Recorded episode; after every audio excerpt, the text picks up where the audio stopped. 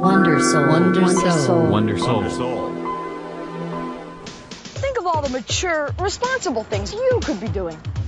Helping old ladies cross the street, proudly maintaining your yard, hanging with your folks, or cleaning your room. But get real. You'd rather be playing video games. You can rent them from Blockbuster. They've got more of the coolest new Nintendo, Super Nintendo, and Sega Genesis games for rent than anyone in the world. So dudes, why not get your games at Blockbuster? It's the mature thing to do. You know, we had that that flood of free games like Flappy Bird and Candy Crush and and just Yeah. stuff like that, like Clash of Clans and stuff, where it was just like, Yep. Yeah, this and the, and their ad marketing campaign was on freaking steroids. It was everywhere Yeah. you went. It was just like, Yeah. download today, Clash of Clans, Yeah, Clash of Clans. Yeah, that dude. Even on YouTube, they still run ads. That's Do like, they? Well, it's it's weird, man. Like, it'll be like someone playing the game. They're like, okay, so yeah, I just set up my house and shit. Oh, look, my friend needs help. So it's like this guy streaming the ad. Like that's almost what the new Oh, marketing no. campaign is. Where it's like you're looking at an ad, but it's almost from the perspective of you're watching this guy stream it. No, It's super meta now. uh, It's weird. yeah, there, it's not Clash of Clans, but it's some other some other some Dude. other game like that, right? Yo, I'm gonna pitch that idea to Elon. Elon, man, is one of my heroes. To be honest with you guys, Steelers. I, I see you out there. Uh, I was kind of, I was really bummed out that that uh, that ship didn't go up, go up into the orbit the other day. They had to. Oh, did Yeah. that fuck up? Well, it, everything was good. What they had to do because of weather was delayed. So Saturday around the afternoon, uh, they're gonna try again. So Nice. I mean, look, Elon's like our Tony Stark. I mean, that's the way I look at it. I mean, this is a man who has money, but at least he's putting it towards shit that's gonna help, you know, Yeah. further the human race in a lot of ways. You know, it's a, it's a lot more further thinking in my in my opinion. But, uh, It's progressive thinking yeah, from a te- from a technological standpoint. Uh, exactly. he, he's doing some cool shit. he Uh, is. It kind it kind of feels like he's also going through like this weird like midlife crisis right now. You're right. So he's just an interesting guy in general. like he's so crazy on Twitter, bro. Like Yeah, he- dude. I don't know if he got that from PewDiePie or something. I knew that they were like they had some kind of link go on and and then Elon just stopped taking life so serious. Like he's like, This is a simulation, man. Screw it, dude. And he'll just like meme it up and just have Yeah. fun with it. I Uh think he started doing like experimental drug. Like that's my that's my That's the vibe you're catching from Elon these days. that's my thing because like dude you don't go from like this this like mogul to like dude it happened like within a week where he was just like he went from like this non-twitter memester right to Yeah. like just this guy that is saying ridiculous shit throwing himself out there going on to like joe rogan podcast smoking a fat ass joint Oh yes. uh you know he's just like i seriously think like this dude is taking some kind of experimental drug right now not a lot but he, he's living life he he know? really is, man. he's I living kinda- life I kind of like how he is more laid back and not so uptight like we usually see uh, that that type of uh, you know person in society who's got a lot of money. He's even like when I listened to Rogan's last one with him, he was like, "Yeah, I'm selling my houses. Uh, I don't need them. I don't." Need. He's kind of got. I don't know. Maybe you get bored with life and you just start trying so much because you've had so much. I don't know, man. I, only Elon can answer that, and some yeah handful of others. But um, Flappy Bird pissed you off to no end. Steelers and Saturday is the next launch day. Oh snap! I can't wait to see that. I think it's just gonna be cool. We need some positive news. We need something Yeah. going on that we can all sit back and be like, "Hell yeah, we're going to Yeah. space again." yeah Uh, score one for man yeah right Uh, but yeah, Flappy Bird was like a meme game, dude. It was, and it had so many clones, and it was just, it was. i don't remember flappy bird what, what the What? fuck is, hold on. Flappy Bird, you know the one that people you you had to keep pressing the screen to keep it going, and it went through all these obstacles and shit. oh You know no about- no no i never played this Oh, no? Yeah. I remember Angry Birds. Okay. sure. Oh, that was another one that was pretty. yeah, Angry big. Bird like Angry Birds was pretty fucking popular. That Still did they make a movie? They had a merchandise line and everything. Oh, dude, two movies. I think I got. Yeah, they, Like, they had did a it? Yeah. Yeah. Yeah, it got pretty popular, man. That was a mobile game. Yeah, that was a, that was a big mobile game, man. They went off on that, dude. Uh, and it was just like a weird, the weirdest concept, dude. That's why, like, I I look now at different things. I go, look, some anime is crazy on paper, but watch it. You know, even Yeah. something like Angry Birds. If somebody walked into the press conference or in the meeting room, was like, all right, guys, I got a got an idea for a game. Okay, we got birds. We're gonna fling them at these pigs, and we're gonna knock shit down and. Eh, eh, eh, look where it, look where it went. It, it's kind of Yeah. crazy.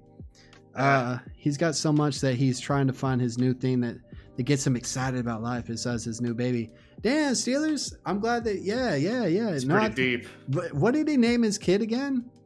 bro. I don't even know. I think like I, I, I saw I saw this meme like the day like you know his kid was born. They were they were memeing on his name. It was uh it was Frodo looking at the ring, and he's like, "It's some so, some form of Elvish. I don't know what it is, but it was just the kid's name on the ring." and Gandalf was like, "There are a few who can." Yo, that's awesome. good. I love. yeah, I have no idea what his fucking kid's name is. It's- I don't even think Elon does, dog. Yeah, yeah. he just kind of smashed his head against the keyboard and said, "That's the kid's name." Uh, Yeah, basically. I, I'm so glad we're not able to name ourselves, bro. I've thought Oh, about that. I think since online gaming and just the internet in general, I've seen people's usernames and stuff, and I'm like, man, can you imagine if kids were? you get to a Yeah. certain age where it's like, all right, you can name yourself, and it's like, well, you know, I'm Win Dixie 6789. I'm like, what? Yeah, I don't know. I know some people don't like their names, you know, but still, like, yeah. you can see some ridiculous shit. And Elon, I felt like was that was trolling. He was kind of trolling his kid for the future. I don't know. For sure. That's I think that's what it is. It's it's a it's a fucking mm. troll whenever his kid becomes of age. Like, get off of me, dad. He'd be like, Yeah. they're gonna have some beef for years, dude. For, I mean, shit, I would. I'd be like, dude, what the fuck? Like, like, can you imagine being got that one kid, job, like, when he tries to when he tries to like learn to read and he Yeah. goes to school, right? And like one of the first things you ever do in school is like learn to write your name. yeah, yeah. Right? You learn to write your name. This fucking kid, not even the teacher's gonna be confused. It's gonna be like, yeah, I don't know what you write. Uh, you- yeah, yeah. I, well, you you you already know in class there's always those couple names where the teacher would be like, "I'm gonna probably mess this up, but I'm gonna give it a shot." So, Holy shit! That's Some- hilarious. somebody they're gonna be like, you know, pulling their like next to, oh gosh, I got Elon's kid in this class. We're just can we not, can I just call you Elon's kid? And that's probably gonna make that kid so mad too. It's just like everybody just knows me as your kid, dad. Like literally, they don't even say my name. They just go, "Hey, Elon's kid, you're Yeah, up. yeah. Come on up." You know, Little Elon. little Elon. Well, the you know the the mother had something to do with that too, right? I mean, Grimes, yeah. was Yeah, she just kind of cool with it? Like Elon, here, name this. I have no clue. Like, so I didn't even know. Like, first of all, I just barely found out who Grimes was because of Elon. Right, right. They're like, "Did you see what Elon and Grimes named their kids?" Like, like why did they put Grimes? Like, why did they? Why did they put her name in the article? Who the fuck is Grimes? Yeah. Apparently, she's famous. Otherwise, her name wouldn't be there. She a musician, right? She's a musician. I've Yeah. never heard any of her shit before, but when I looked at her, I was like, dude, maybe she's like the one pushing all these drugs on him. Yo, Maybe she's the corruptive force, like naming his kid like some math fi- formula. yeah, she might, man. She's got She- that rock star lifestyle she put on Elon. Uh, maybe. E- Elon maybe- was in the studio one time recently. He was making some EDM music. So I mean, I, I don't know, dude. I just I think that that life of his when they do a well, they wouldn't do a thirty for thirty, but they will do some kind of documentary or some Yeah. biopic, and it's gonna be so freaking hilarious yet stupid interesting, dude. It's gonna be hilarious. Like, yeah, There will be that a chapter. combination of the both. Yeah, when they get to this chapter where it's like, yo, Elon just went, you know, he's not that he's gone crazy. There's a whole different. We've seen celebrities and people of fame completely lose their shit. Like Yep. y'all remember Britney Spears. uh, when Britney lost her shit, she started Yep. shaving. Like, whatever happened to her, man? Like, cause there's a lot of celebrities that I feel like you got to have the common sense to go. I, I'm in the spotlight. All right, now I'm gonna be out for a minute. I got all this Yep. money. I'm gonna go go away. But there's Yep. some that just get stuck in that and they go crazy. The spotlight Yep. will drive you insane. And Yep. unfortunately for Britney, I don't know much about her for real. She's just an icon from the 90s. I mean, that's when we still had like pop stars, you know. Yep. And uh, yeah, she, recently I think she lit a gym on fire or some shit. She's Did still she really? Yeah, she was in the news recently. They made fun of it on SNL. She lit her own gym on fire. I don't know because you know the quarantine. She knocked over a candle. She was doing yoga or some shit.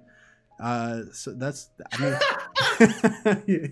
are you looking She it up? did. Holy fuck! Yeah, she burned. she burned down her home gym. Oh my god. That's amazing. She's like she can't catch a break, dude. Isn't she in Vegas though? I thought.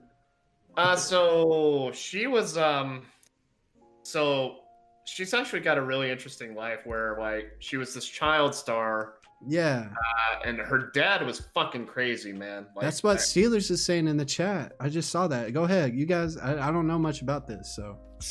like I don't know, like I'm not an expert. Dad is fucking crazy. Like basically, like was pushing her out to be, you know, she's a kid, not letting, like, not getting to live her fucking teenage life, her fucking Yeah. kid life. Just like her dad trying to make her a star, make her a star, just being very abusive. So Ooh. she, but this continued into her adult life, and she just fucking snapped, dude. And that's when she like shaved her head, started taking like a baseball bat to cars What?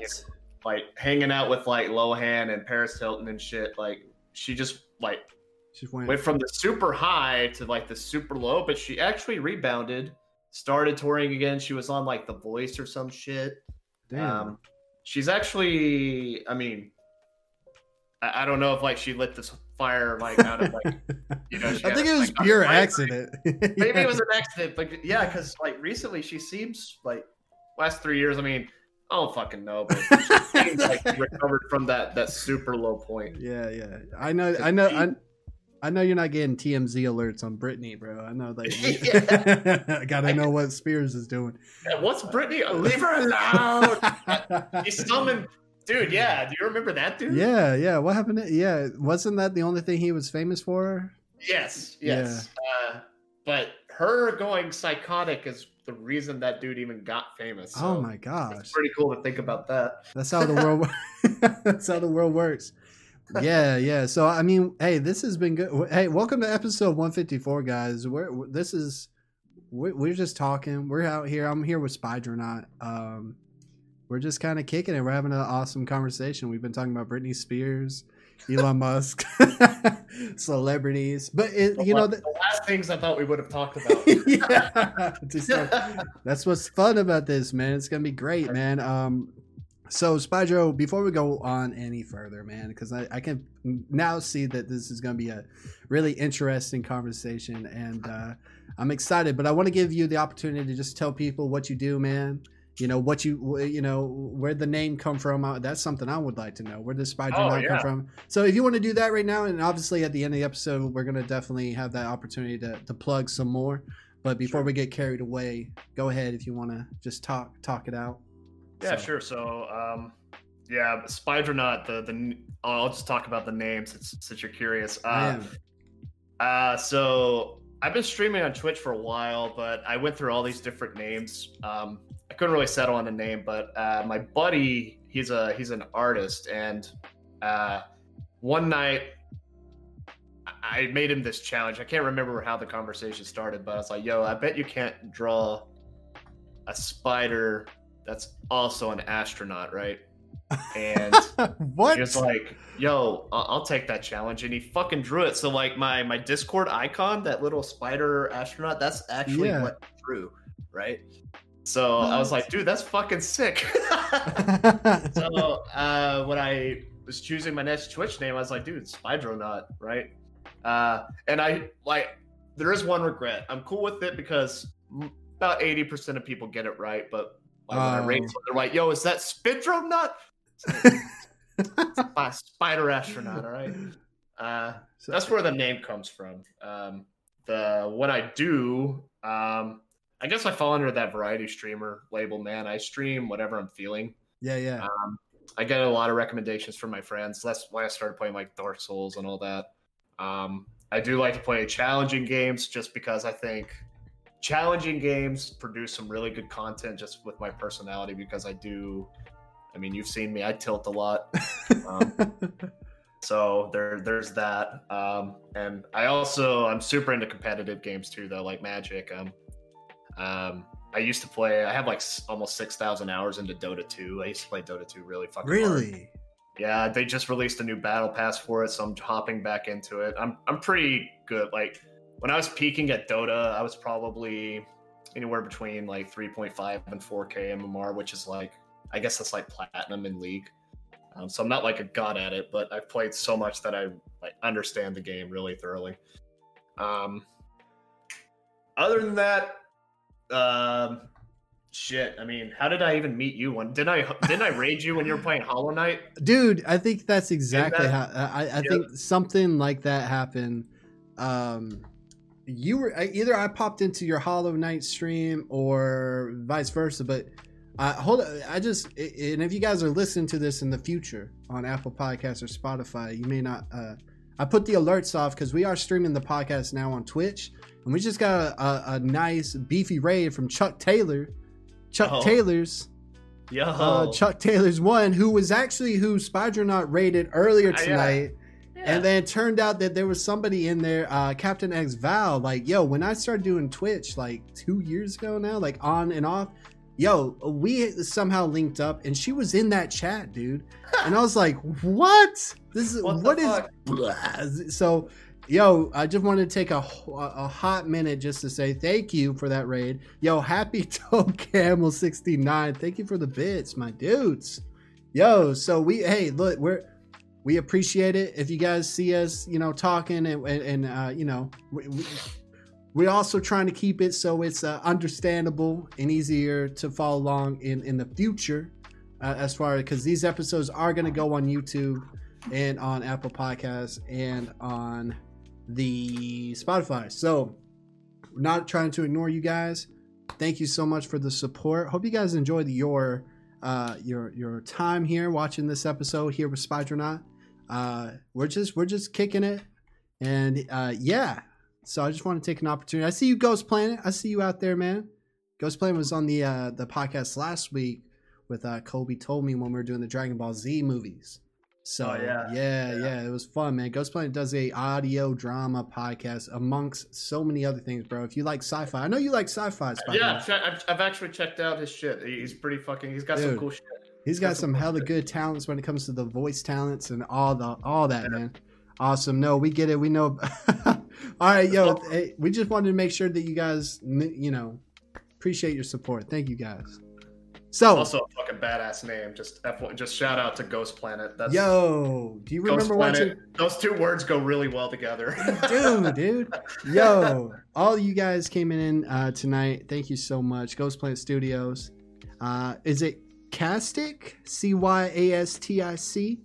Yo, thank you. Happy Toe Camo 69. Appreciate Yeah. it. And Chuck Taylor's quick. Chuck. Yeah, Chuck. Yeah, what's up, dude? Nice to see you in here. We appreciate it, guys. Uh, so, dang, where are we at? Uh, I think I either just popped up in your Hollow Knight stream, or Yeah. either It's vice. It's either that or I rated you after I wrapped up one of my Hollow Knight streams. I, I honestly can't. Re- I know it's Hollow Knight related though. Well, no, it was. I think it was actually because I wasn't able to. I don't have my capture. Well, maybe I did at that time. I know Uncle Mike, uh, Uncle Mike's World, who also streams on Twitch.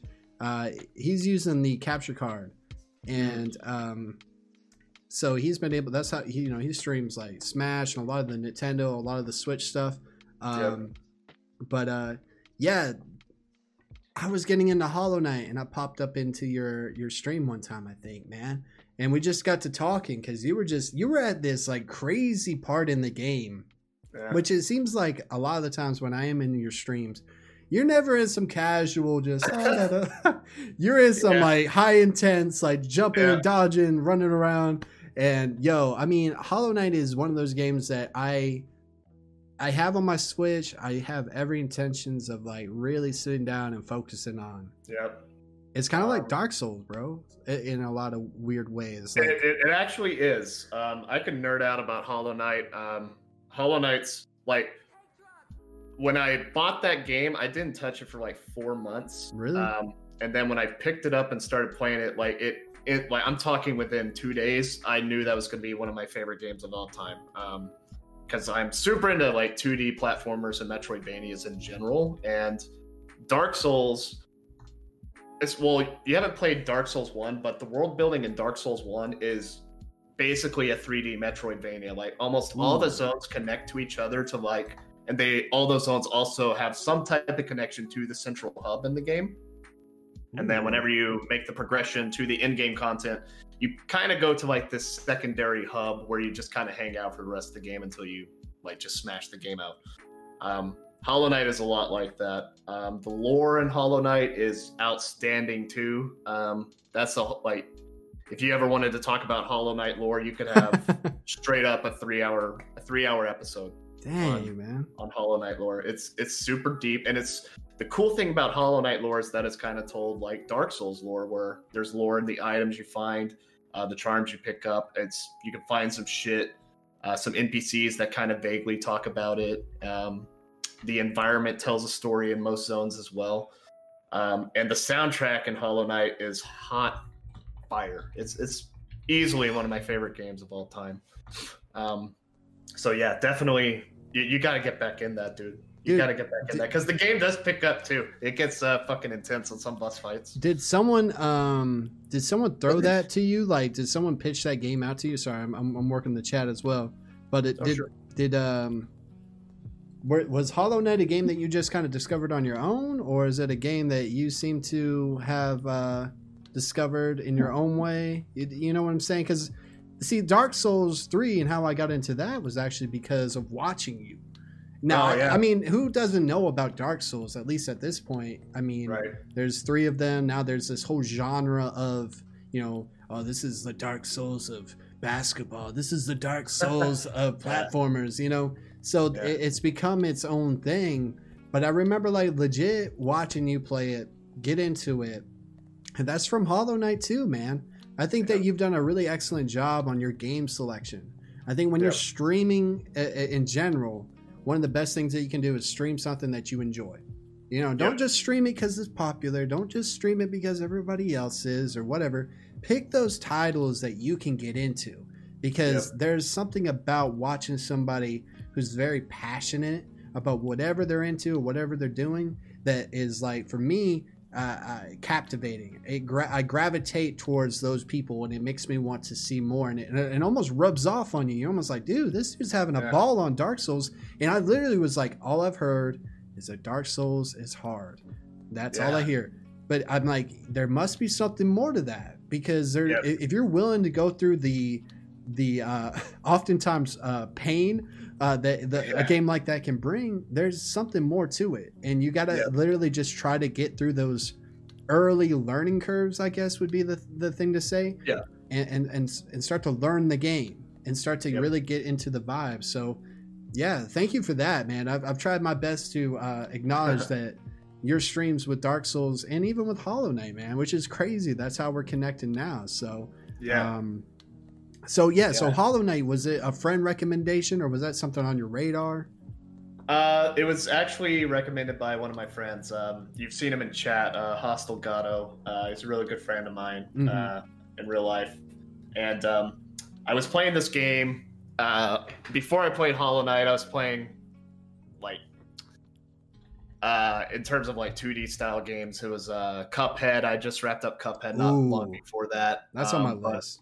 Dude, Cuphead's the shit. Um, super challenging game. Stick with it though. Like just stick with it. Did will you play it. with Um, friends? no, just solo. Ooh. That game with friends is even harder. Like, Really? So yes, because the bosses get more HP.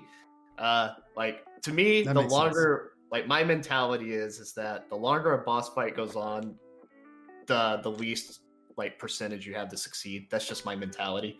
Yeah, yeah. Um, so, but anyway, yeah, um, I had been playing this game called Axiom Verge, which is a huge recommendation for me as well. Uh, it's a Metroidvania like Hollow Knight. It's 2D, uh, but it's pixelated to look like straight up like NES Metroid, right? Ooh. and it's a love letter to Super Metroid. So if you love Super Metroid, uh, I would 100% play fucking Axiom Verge because that game is the shit. It's got a really cool fucking story.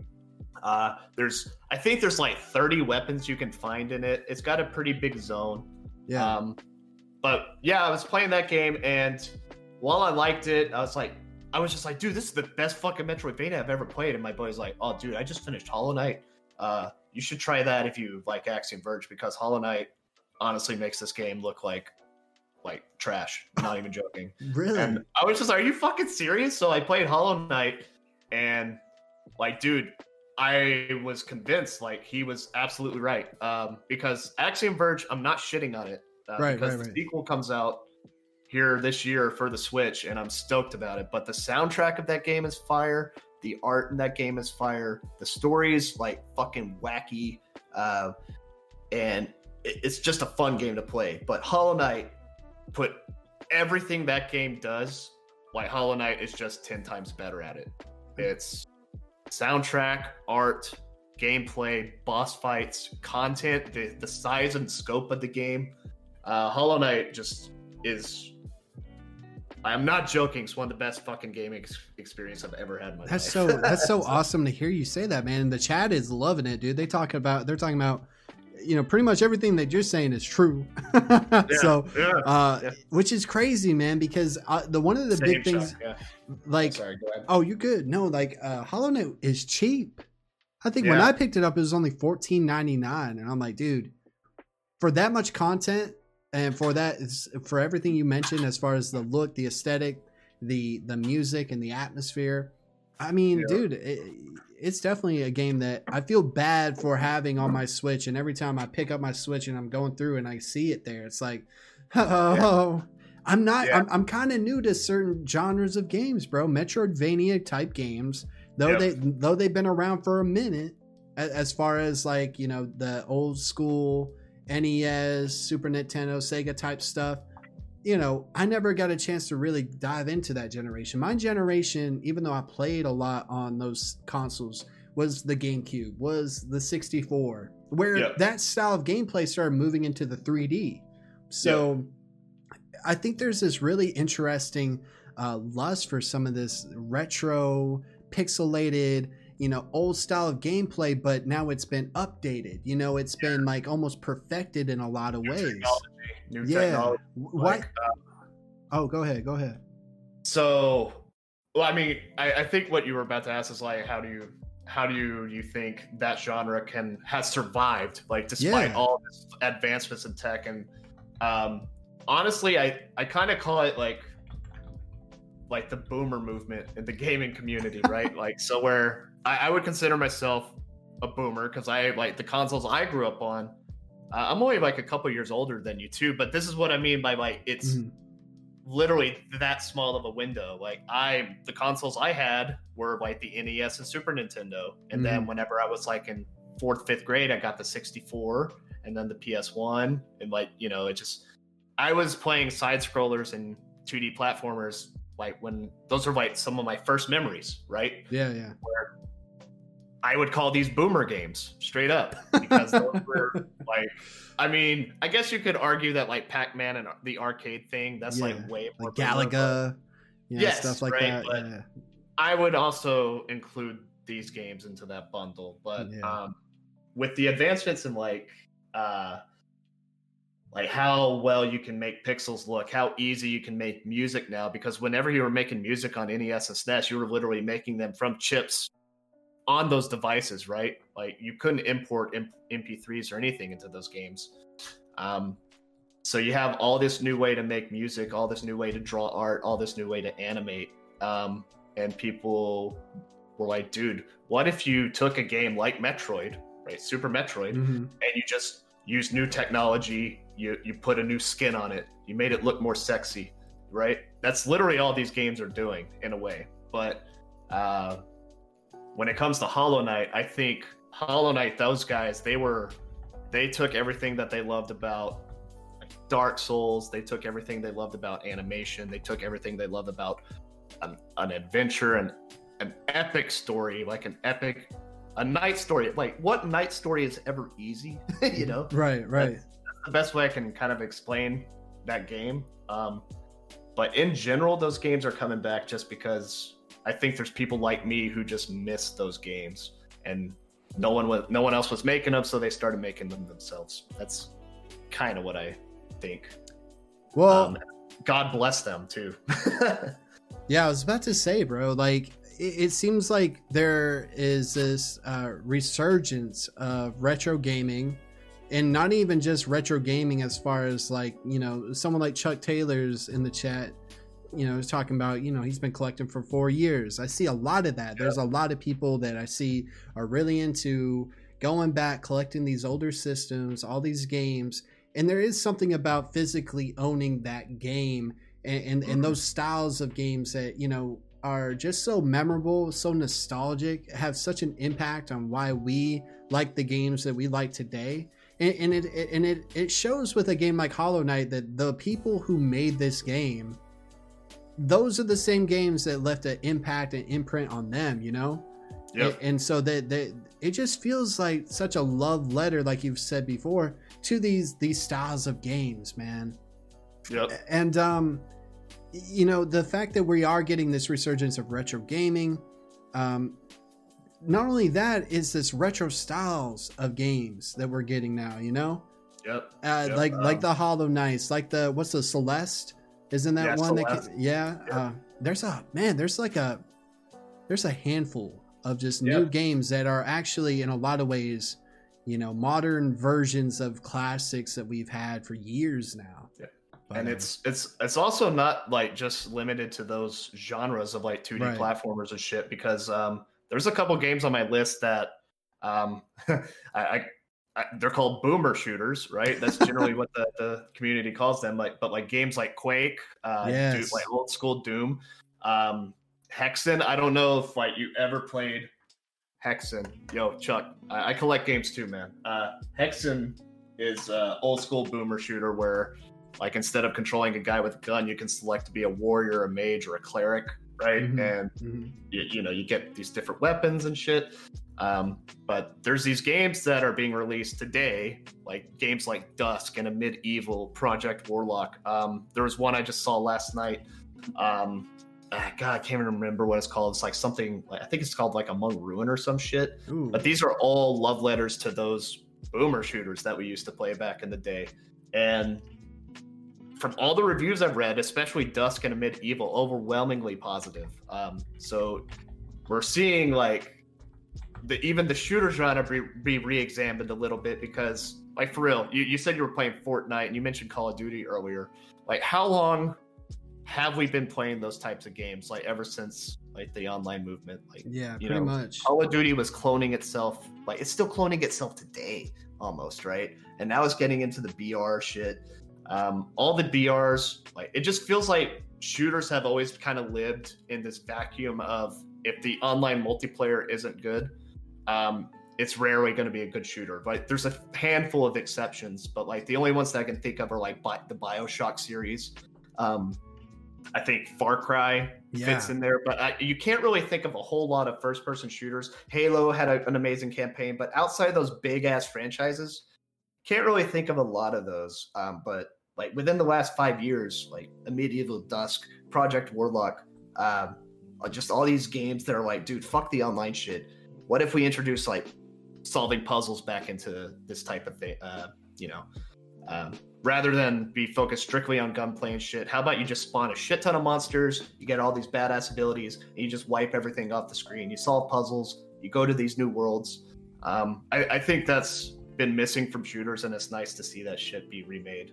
So I'm, I'm getting excited for those games as well.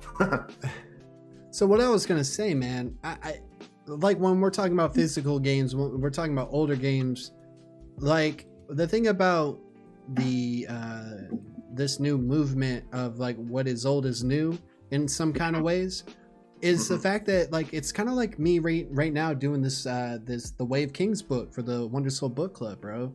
oh yeah, Uh, yeah. I, I, I I'm listening to the Audible version, as well as reading it, but it's like I can't find myself craving uh ebooks. And it's Right. nothing against them. It's just like I still come from that generation that likes to physically feel the pages Yep. within my fingertips, and the Yep. smell of a book is oddly refreshing, almost like when you open up a brand new Oh, yeah. game.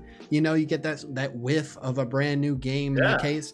There's something Yeah. about that that you know. Yes, there's a lot of games out there that you can find, uh, especially nowadays, especially now with this quarantine and everything. Digital sales must be through the roof. Uh, they they definitely helped out when it came to new releases like Animal Crossing, Doom when it came out at the beginning of all that. Like you know, people were almost forced to get it digital. But I don't. It it depends on the title. You know what I'm saying? Like digital has its perks and I don't mind going out for midnight releases or going to you know getting in my car, driving to a location to pick up something, um, I because I feel like I actually own it. Like when I Yeah. get something digital, no matter what. Now I'm you know I'm, I'm new to Steam and I'm getting a lot of stuff off of Steam. Well, I'm not owning any of those games like physically, so you know I have this library of titles, but you know it's through Steam. So what happens when Steam? You know, what I'm saying is it feels like I'm renting stuff. Now I am Yeah. the kid. I, I am the kid that growing up I didn't own a lot of games. I rented a lot of games. I had Yep. I, I only bought the games that I really really liked. You know what I'm saying? I I I, I remember the year I got a GameCube uh, was uh, around the summer uh, around summertime. Blockbuster had this thing where it was like, bro, for I I can't remember the price. Let's just throw something out there. I think it was somewhere around 19.99 a month. You could just rent. You could just rent. You you go to Blockbuster, you rent two Yep. games. Uh, you go home, you beat them, or you if you don't like them, you go, hey mom, can you drive me to Blockbuster? Yeah. you go the next day. It was the summer of just playing every title and experimenting, you know? Yeah. Because, you know, when you're spending $60 for these games, you don't have the opportunity to risk buying something that you're not going to like. Why do you think a lot of people review games, depend on these, you know, these articles, these ratings and stuff? It's kind of like Yeah. movies, bro. It's like so expensive to go see a movie in the movie theater just off of a whim. It's like, yeah, I feel like going to it. What's good? You know, you gonna are you gonna spend that much money, go sit in a theater and walk out, and go, that was that was shit. like I just had a bad Yeah. time. yeah. But but you know, I love the idea of things like an Xbox Game Pass. But then again, I'm also worried about what the future is going to be like as far as like physical copy games. Now we are going to still have those classics, and uh, we like from examples like Hollow Knight and so many other ones that we've mentioned and you mentioned specifically. You know, there there is always going to be that res- that that style of game, and even um, like certain ones that aren't really getting a lot of love. I mean, Yeah. I think you're absolutely right about first person shooters now are just that they're- just multiplayer madness and they're all copying each other. Like uh, when I did try out Fortnite, like most of the world did at the very beginning, look at that and take a screenshot and then compare it to what's in that game today. The Yeah. thing about online gaming experiences is that they're constantly fucking changing. Imagine if GoldenEye had a DLC. Imagine Oh, if GoldenEye God, had like new maps, new characters. As awesome as that can be for longevity when you're in the moment for that, to see what why you hold on to certain things is because they didn't change, dude. They, Yeah. they they weren't altered. They were a good game or a bad game. You didn't Yeah. get an update on day one. You didn't Yeah. get this early access thing. The only time you ever got to try a game out was renting it, but that's not even a thing no more. Uh, Yep. I think Redbox at the end of last year said, "Hell no, we're not. yeah, yeah. yeah. we're not renting more games, any more games." Plus, if you look at the libraries out there, they have maybe a handful. So Yeah. I, I I really miss the days of being able to try games out, to Oh, yeah. experiment different games that I normally wouldn't just shove, you know, full price out for. That's why now I live by this whole if I don't buy it day one, don't you won't catch me paying day one prices for it. It just Oh, can't yeah. happen, man. So Yep, I agree. I agree. Um, yeah, I was also a blockbuster kid. oh dude. those were the days, man. Um, like, so before they introduced that that library system you were talking about, where you can just infinitely hold on to the game for a monthly service, Yeah. um, what what banger prices that my blockbuster did was like they boosted. Okay, hey, you used to have these when new shit would come out, you can only rent it for like you had to pay either the two day or the three day price. But Mhm. when games were kind of stagnant, they weren't really getting moved a lot. They would be like, okay, you can rent this game for five days for like three bucks. Five you know what I mean? days, Yeah. Yeah, that, that, that yellow sticker. I was just like, fuck yeah. right? Uh, and that's how I found so many games that I actually ended up buying physically. Um, kind of, kind of like you said, where like games back then, they they couldn't get patched. Like they were actually shipping finished products, right? Yeah. There, there wasn't going to be any DLC. If there was DLC, they were just going to make a whole new fucking game for it. it part two, right? Yeah. Uh, uh, so that's kind of what's missing from nowadays world because you know we're also like everything's so connected where you know a game can get released with a shit ton of bugs and the the right it's fine it's fine we'll, we'll deal with the shitty reviews for that first quarter Yeah. um, then by the time second quarter comes around we'll have all the bugs smashed we'll have a dlc ready and then you know we'll start selling good there right? That's like the strategy nowadays for all these major fucking companies. Like you can look no further at uh what who, fucking butchered like mass effect and uh, Uh, dragon age? Was that ea like ea Uh, just shipping out garbage and then literally taking forever to fix it. And by the time they fixed it it was too late. They, they, they literally put these franchises that were amazing. Like mass effect 1 and 2 was if you never played those dude uh, they're fucking great games. Yeah. um, but mass effect 3 was so bad so bad that like people were almost like they were writing like change.org petitions like ea you gotta change the fucking ending to this game because it's dog shit. Uh, like people just getting so upset that they ruined it that bad right uh that shit didn't happen back then like when we were renting shit from blockbuster yeah. like, those games were being shipped completed oh, as bug free as they possibly could be because otherwise if they shipped trash they weren't selling it Yeah, right and i yeah. think that's why like on n64 um super nintendo like not so much nes because there's a lot of nes games that are just dog shit. Like they did not age well at all. Um even back then were dog shit. Like little four-year-old me was like this is dog shit. Like, just but like Super Nintendo, N64, some of the best fucking games ever made were Yeah. during was during that time, and that's even like on PC. Like that's when like Doom was being made, Hexen, Duke Nukem, uh, like Quake, fucking Quake, Diablo, Warcraft, uh, Command and Conquer, like that era of games from like 90 let, let's just call it like 1990 to like 2000 2002 that was like the best games to actually be a game owner and like play games because almost everything that was shipping was really good. Almost damn near everything that you could go to like Blockbuster and be like, dude, what am I actually going to play tonight? There was a little tiny chance that the game you selected was going to be trash. Like straight up. well, Um, I, that's I- how it was for me anyway. I, well, I'll tell you, like, I, I, while we're on this topic, and this is why I love having like these wonder talk type conversations where we can just we can spend as long or as short on any given topic, and we can just see where it goes.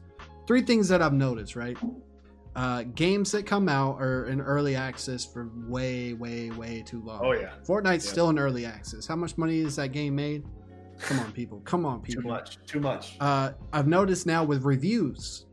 So games will come out and they'll be a certain way, and they might not have microtransactions at first. So that IGN, all these people can review it, and then they're like, "All right, the reviews are out there. Put the microtransactions in there." Yeah. and, then, Yeah.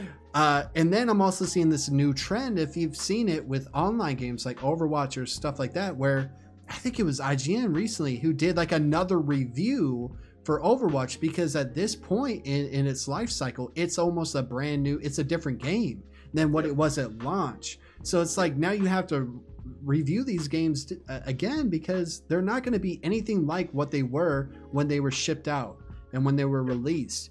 And I feel like that's such a weird world that we live in. I think that's why I've been more attracted to single player type games, RPGs, like, you know, contained uh, works of art.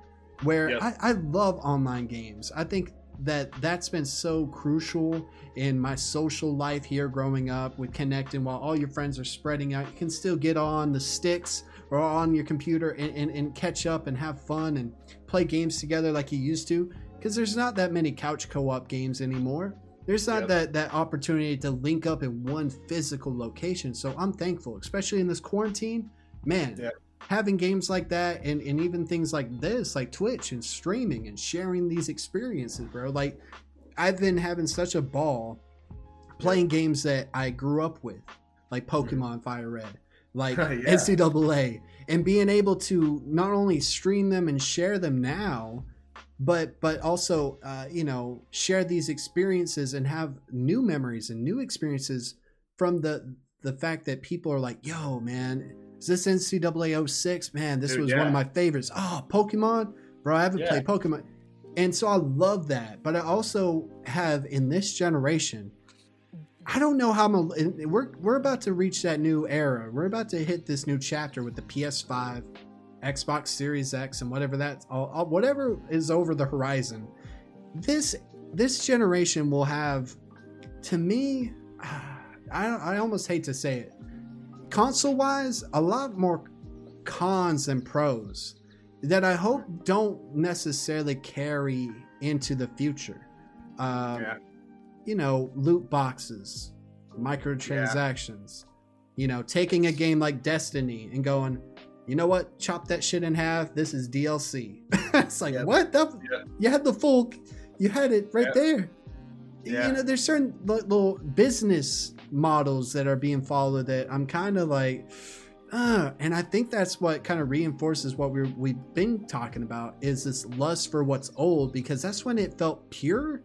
It, it Yeah. felt like these games, like when I did the N60 uh, N64 episode, uh, there was a moment where one of the I think the American spokesperson for Nintendo at that time was talking about you know, it's all about quality over quantity. Yes, the Nintendo 64 ain't gonna have a huge library, but you can at least, uh, you know, guaranteed to a, to a certain extent that the the quality of game Yeah. uh, of those few titles that you get are going to be legendary. Why are so many people playing some of these games that have been out for 10, 20, 30 years and yet they they still play as well as if not better than some of the games that we're getting right now.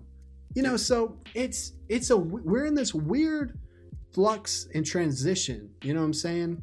So Oh yeah, yeah, I agree. Um, it's it's someone in chat mentioned that um, like microtransactions really hurt the gaming industry, and it depends on how you look at it, right? Because uh, like financially, it 100% has helped the gaming industry. They've been. People have been making more money today as game developers than at any point in fucking history, as far as I'm concerned, right? I mean, like Nintendo just smashed their Wii sales with the Switch, um, and that being said, there's going to be a ton of fucking games that are being bought for that console specifically, like Smash.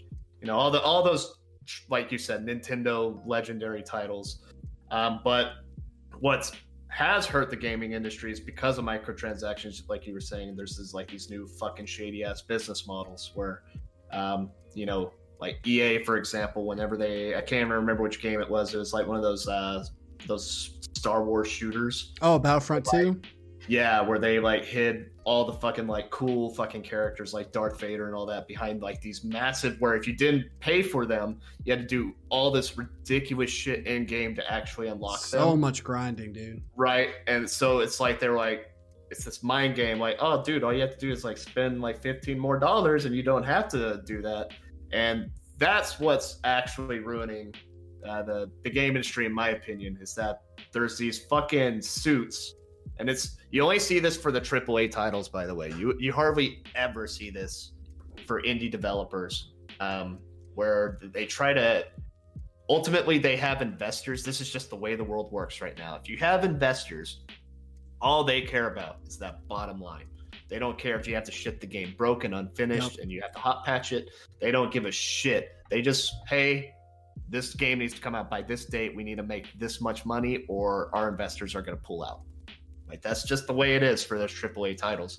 So they they they take all these they and they have people that think about this too. By the way, they they hire people to think of these new strategies. Like, how can we get the most money from each of our players, right? Mhm. So, uh, did you ever watch that South Park episode about mobile games? oh yeah, yeah, yeah, yeah, yeah. Like with the Canadian Devil, like that episode explains it perfectly. Like that's why all these games that you see, like uh, that are free to play, like um, like League of Legends, Counter Strike, all this shit, they're Yeah. free to play. But then like, oh hey, you got this chest, but you can't open it unless you buy a key for that chest. And like, gambling is it's already been proven that it's like 100% an addictive thing like the way your brain reacts to winning or Mhm, getting new shit that you don't know you're gonna get it's just like a dopamine rush mhm. and they hope to fucking hook these people and like just a small percentage hey we want to get as many people to play this game but we don't even care if they like it. We just want to get the addicts right? So we can get as much money from them as possible. That's their fucking cash cows. And then everybody on top of that play casually they're just throwing money here and there. Yeah. like for example me with magic the gathering every time a new set comes out i easily give. I easily spend a hundred dollars. Like so they're getting guaranteed a hundred bucks from me every time It's- It's out. weird, bro. I, you know, okay, so here's a couple things about microtransactions, right? So, um, uh, understandably so, that a lot of games are now once they're shipped, they're not done. They're not done. Yeah. They get they they still have online support. They still got to pay people to fix bugs and anything like that, updates. So it's not like how uh, I, now I'm not 100% sure how it's ever been really because I've never done that kind of work. But you know, the fact that I can only imagine a game was done, it shipped. Hey, congratulations, team! Be proud of the work.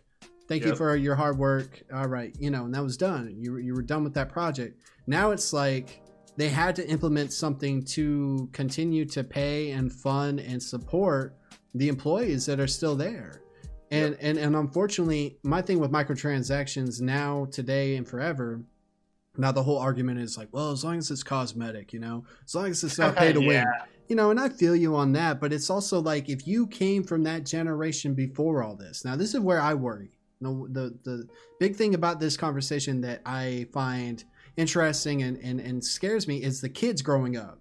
That you know, Yeah. we grew up and whatever we had at that time, we knew nothing else. There was It was property. It was property. it was property and everything Yep. you got in your game, you earned in the game. You didn't have Yep. to you didn't have to ask your mom for extra money or your Yep. dad for their debit card or I need to go get V bucks or I need to get this for my Yeah. so I can get some shorts in 2K cuz you know Billy Oh, down yeah, the street 2K. 2K ruined example. ruined the game in my opinion. You had one of the best 100%. sports games, uh, especially with 2K11, and then gradually it just got worse and worse, and they started going, you know what, you, you got to pay for that now. You know what? Yeah. we're gonna take this, and You got uh, you got V bucks. It's only four ninety nine. And and I hated how the equation of the money. So purposely, you would buy, you know, uh, in-game currency and you would be able to purchase something and then you'd have like 150 left over but you need 250 Yeah. but you can only buy so much so it's like well i guess you're gonna have to give us Yeah. another 499 okay thank you i hated that bro and i Yeah. hate that and it takes games that are potentially good that a lot of people i know that work on them love uh, uh, what they're doing are passionate about the the source material and what they're working on but what happens is, like you said, these suits, these business minded people that see nothing but numbers and charts, they take that product and they go, well, they got the cigars, you know, their, their feet kicked up. They're like, well, how can we make more money? You know, does that need Yep. to be in the game? Why don't you just charge for that? You know, it's like, what? What are you talking about? You know, weapon skins, cosmetic stuff. Like, and, hey, man, to each your own. You work hard, you take that paycheck, you do whatever you want with it, bro. As long as it's not hurting nobody, it's not hurting me. I can't control it. If you want to, sp- I, I knew the thing that happened with games this generation is that they looked at smartphones, they looked at the app store, they said, hmm, people are giving things for free and making more money. Free games, right? They also started seeing, uh, oh, so the iPhone 6 can come out, and then six months later, you can have an iPhone 6S. Yep. What the hell? What, what happened this generation? I mean, we've always, in some ways, gotten an upgraded, cosmetic, you know, upgrade to these consoles, like Yeah. uh, like the PlayStations, like PlayStation 2 Slim, you know, but that was late. Yep. But it wasn't like it played better PlayStation 2 games. But what did we get this generation? The Xbox X, you know, the PlayStation 4 Pro, you know, oh, it, it plays games in higher quality, you know, it's like mid-generation upgrades. It's just like your those phones. It's like we tweaked this a little bit, but here, just throw us money. It's like, Yep. dude, you tried to copy that market. You saw money, and think about it, my PS4. I love it. Uh, I've had a good uh, time with it. Uh, it's really my first official PlayStation console. But if I go into my library right now, unfortunately, it's a free to play machine. It's got Yep. Apex, it's got Warzone, it's got all those games that are just free to install and free to play. Because the benefit of free to play games is that I can go, yo, Spidronaut, you should play this new game. It's free. Yep. I mean, what's the so if you don't like it, well, you didn't have to spend no money on it. You're good. It's a you know, but if you do like it, shit, you didn't have to spend money on it. So Yeah. there's that intrigue there. But then again, you know, what's that do to other games? You know, it makes it for me as a consumer, I have a harder time throwing Yeah. sixty dollars at a game. Like I gotta really want that game. I don't care if I have all my friends go, bro, you never played this. This shit is gonna be amazing. It's like, dude, Yeah. I'm sure it is. And I would Yep. love to play with you guys, but I ain't about to just throw 60. Let's just go play Apex or some shit, dude. Like, yeah, it's exactly. free. Like So- it's, it's paying sixty bucks nowadays is almost ludicrous. Like I had to, I had to like actually give myself a pep talk that when I bought Doom Eternal, I was just like, Jared, you're because I almost didn't buy it like five times, man. Uh, but I was just like, dude, you know you're gonna love it. Come on, baby, just just push, pull the trigger this once. This once because I got burned on so many day one purchases for 60 way back in the day, like Mass Effect 3 uh, a couple of other games like where I was just like, dude, I'm never fucking pre-ordering a game again. Like, you know, I'm gonna wait till reviews, a lot of reviews come out, and not these magazines that are paid to write good reviews. Like, Mm. I, want to see what the the users are saying. Like people like me that just go in there just like read, right? uh, that's what I want to read, even if it's a totally horrible review that is Yeah. like completely wrong.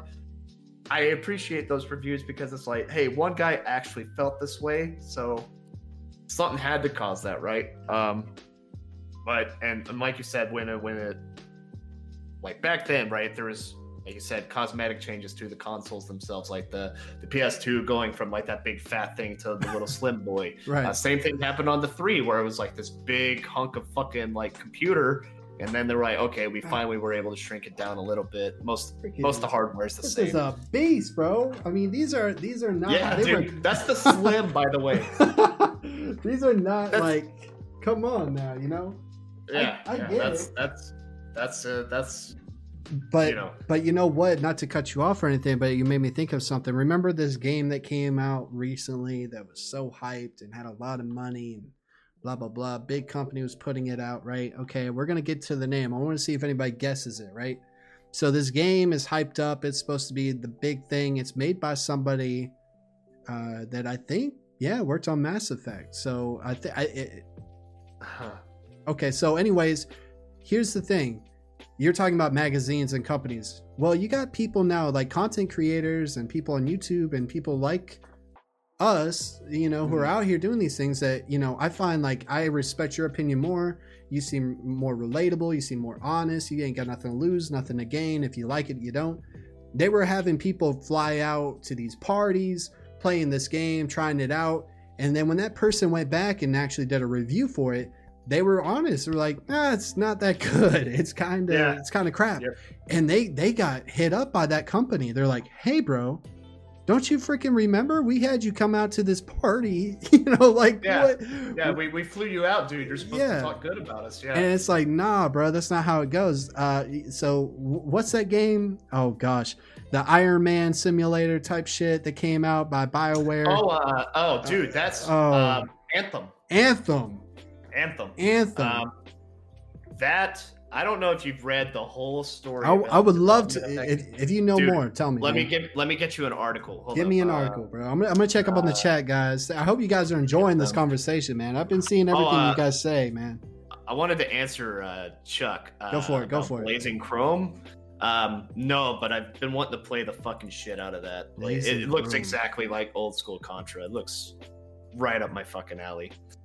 Let's Um, see. Um, while you're looking that up, I'm gonna read some of the chat here. Uh, Chuck said, "You know what made buying video games back then? Looking at the cover art and pictures on the back of the box, and you had to hope whatever.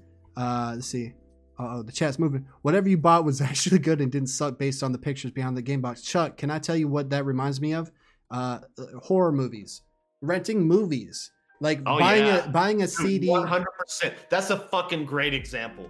Sorry to cut you No, off. no, but that's that's what's uh, you know when doing the podcast i've tried to make like cool ass like cover art because hey what's underneath that might be you know Yeah. but but if i can make it package it cool like that's what i picked so many movies to rent because i was like damn this looks scary as fuck and then i get home and i'll be like damn this is some trash dude. That- that- that's actually more hilarious than it is terrifying. Yeah, yeah. So I'm, I'm a huge fucking horror junkie. I don't know if I've ever told you, i don't know if you did not. dude but dude, yeah, I, I fucking love horror movies. I watch so many, um, and I have a I have a VHS collect. Like this is where I think you and I actually get along really well because we both have like. I feel like you're into like that '90s just time Hell period where yeah. shit was on VHS instead of DVD.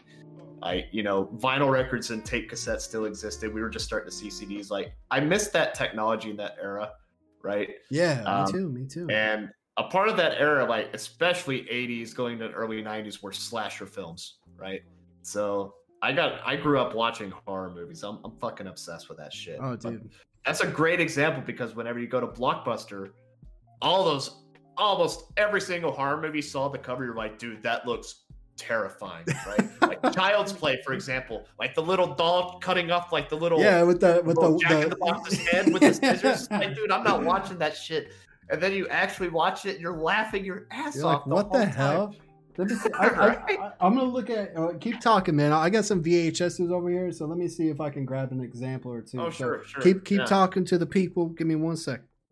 Sure, sure. Let's see. Uh, let's see, let's see.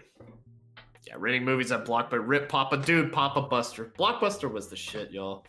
She owns an Annabelle and Chucky dolls, like actual dolls. No, no. You shouldn't own the actual dolls. Like, if if that's actually kind of creepy. No lie. Blazing Chrome. Hey, it's on my list actually, Chuck. Um, uh, I I have a couple of games on my list right now. Um, I'm gonna be doing uh, uh playthrough of Conker's Bad Fur Day here kind of soonish. Um, I'm gonna be playing Bloodborne here soonish as well, and then I was going to jump into uh, either Amid Evil or dusk, and then eventually uh, Blazing Chrome. You actually have them sealed away, dude. That's terrifying. That's terrifying. Yo, shout out Happy Toe Camel for the host, my dudes. All right, Yeah, got- yeah. Thanks for that, by the way. So this is an example of something that would look cool, but really wasn't, right? So I'm gonna try to hold this up so everybody can see it. Do you remember this show? Ah. oh yeah, I remember the books too. isn't isn't this Iceman from X Men? I think that's Iceman from X Men. I don't even. I remember the books more than the Oh, show. I That think was you're right. yeah, yeah. See, it says some people, and it was always like the things that they put on the on the VHS. Whoa, hold up, Yo, yo, things are Chase happening. Play. What the fuck? Oh Yo. my gosh! If you're if you're listening to this in the future, uh, yo, OKSJ plays is the shit. She is the goat. She is amazing. She and Nerdo King are top tier supporters. Check out their streams. Holy shit! Thank Yo, I'm you. following now. That's that's fucking Wow! awesome. Congrats. Wow! Thank you so much, SJ. Salute, salute. You guys are fucking. This has been such a fun episode, man. I hope everybody's enjoying. Uh, Yeah. but uh, you know, it was always the things that they put on the, the like on the back of the book or something. Like, remember book book fairs at school? Oh, dude, Scholastic Book Fair. That was like they happened twice a year at my school, and I would actually the month it was happening, I would save up for that month so I could spend as much fucking money as I could because I loved like, dude, I still I should be reading more, but back then I loved to read, and I love the Scholastic Book Fair. Oh, and it was and it was it wasn't even just the books, bro. They had all these little trinkets and little pencil Yeah. sharpeners or erasers. They had all these little things that you'd be like, shit, this looks cool. That's a cool bookmark. Yeah, bro. Yeah. It was uh, you know, it was so much fun, man. And, and and some of the reason why I got into some of these books and stuff. But what I'm saying is kind of like movies used to say, like, some people never change, some do. And you'd always be like, Well, damn, that looks interesting, bro. Dude, Um, yeah. You know, what, you know what? Using a book as an example was fucking Goosebumps. Uh, I had the entire Goosebumps fucking collection, and I probably only liked like 20 of them to be honest. But like every book was like the cover to be like, uh, like fuck, what was the stay on the basement was like, do not go down. ever," You or, talking like, about the Goosebumps? Like, there's always some fucking cheesy ass catch line that was just like, aha, that sounds tight. That sounds fucking Yo. tight. I'm gonna read it. SJ brought up the rubber pencils. Oh my gosh. I'm so glad that everybody remembers book fairs. I don't even know if they still do book fairs. And I hope that I They hope that my kids get They to do. enjoy it. They do? They do. Uh, Are they so, I mean, ebooks? like- Uh, Is it like an ebook fair where it was all like digital on a tablet and it just I'm sure they have some shit for that, but like, nah. So, um, I, I I've seen like I went and picked up uh some food the other day, right? And um, there was someone in there that was like literally redeeming a coupon that they got from Accelerated Reader. And one of their AR, dude. Yeah, they're still doing AR reading and shit, man. So, Hell yeah. um, or like some version of it, right? But it was like, yeah, my, my kid read this book, got this coupon, and they were just, oh yeah, yeah, and they gave her like a free drink or whatever. Um, and yeah, uh, there's a couple of schools where like around town, it's like, hey, book fair this weekend. Um, I, I'm glad that's still happening because, dude, like those those times were magical. oh, dude. Those- those- magical. so many books that I got into that I wish they would make shows like the Magic Tree House. Um, Oh, yeah. they, they they used to go to all the historical moments on. on, on dude, I'm a PBS kid though too, man. PBS Yeah. raised me. I'm talking about Reading Rainbow. I'm talking about Sesame Street, Mister Yep. Rogers' Neighborhood. Damn, see, we're going. But yeah, dude, it, it that was just like so pure to me, man. And uh, Uh-huh. uh here's here's some more examples, and we'll, we'll move on. This is I don't even know, man. This is kind of like it came from beneath the sea. I don't know, man. It just I love that. just- I fucking love that movie. It's hilarious. they got those. This is a horror movie if I've ever seen one, bro. I don't know if you've seen. oh yeah, yeah. Oh wow, you actually have that on VHS. I had to, bro. It's a blast. said. Washington Post. This ain't no game. It's a live action thrill ride. Oh man. Oh no, it's not. No, it's not, dude. It's a live action. I would love to talk about this sometime, guys. I pop in special effects said 60 second preview. Um, Oh yeah. this is why Nintendo stopped making. Imagine if we had a live action Zelda, dude. Can you Oh, imagine? dude. I, don't- I don't want to imagine. Oh, you don't be- want to. Yo, the do I? Uh, let's see. I'm gonna check out the chat while I'm pulling out some of these. Uh, let's see. Was, uh, da, da, da, da, reading Rainbow. Yes, reading Rainbow is amazing, dude. That dude. Uh, you know, you don't gotta take my word for it. Dun, dun, dun. And uh, Yeah. remember the yellow paper magazines they give you months to buy? Yes, Oh SJ. yeah. Yeah. So I you had do. like time to prepare. You're like, dude, when the Yeah. book fair comes into the gym, dude, this, this. Oh yeah, we're gonna get They were teaching us kiddos how to pre-order. Now, see, this is a good example of a cover that actually had a good movie Oh, behind it, The Thing by Yep. John Carpenter. But like this, I don't know if we really see this in the movie. But that that shit was like, what the hell are we? You know, the ultimate in error, or error, alien terror. My bad. Yeah. yeah. Dude, that movie's legendary. And then John on the- Carpenter the bad. one of my fucking heroes. we get this man walking around on fire, so you already know the shit's lit. Um, Oh yeah. Yo, I saw a trailer for this VHS, guys, and I, I didn't know that they were this big. This movie was so big. It's even holographic, dude. Terminator 2, I knew it. Dun, dun, dun, dun, dun. Yo, it, it came with 15 minutes of additional footage has been added to this edition. Yo, this movie Nice. was crazy, bro. Dude, that's one of the greatest '90s movies ever. No, I, and I got the OG. They didn't even know what the hell they were doing at this point. They're just like, yeah, just throw them in there. This is before the shit got bad, but these are just some examples. And then this one, this is a shitty movie, but I thought it had a dope cover. Uh, you know, I, I- you know, I don't even Oh, know. yeah, what- yeah. I don't even know what this movie's about, man. but but the thing about it was, is uh it just like I like that kind of art. I like that it, it, it kind of has that um you know people like to collect vinyl, right? I'm all I'm all for that. I think that's cool. I like to collect VHS. I think that there's like a a, a certain crisp uh, to watching a movie on VHS. Um, It really is. It You know, really is. Um, I, I think specifically horror on VHS. That's the purest way to watch it, straight up. Um, dude, yes, man. Because they're so like I don't think people I don't know like you and me right we kind of came from the VHS era Hell so yeah. like folks who are like you know a couple years younger than us that kind of missed out on that they don't really understand like that most of the titles that went like straight from studio to VHS they were Mhm. almost always these like horrible horror movies right you didn't really see a whole lot of like dramas like straight to VHS, or it wasn't really really popular. But the horror scene was popping from like the the mid '80s to the early '90s, and a lot of those movies never hit theater. They never they, but they had to get released somehow. So you see, uh, and you'll find some great fucking horror movies on VHS that you've never even heard of. But the only way you can watch them is on VHS. Um, so yeah, I, I, I'm with you there, dude. Like that that that shit's amazing. Uh, do you have any like uh classic trailers from like VHS that you remember? Is there anything that stood out that you're like, oh shit, when that trailer came out, that shit looked amazing. Yeah, uh, I mean, so it's all in like bits and pieces, right?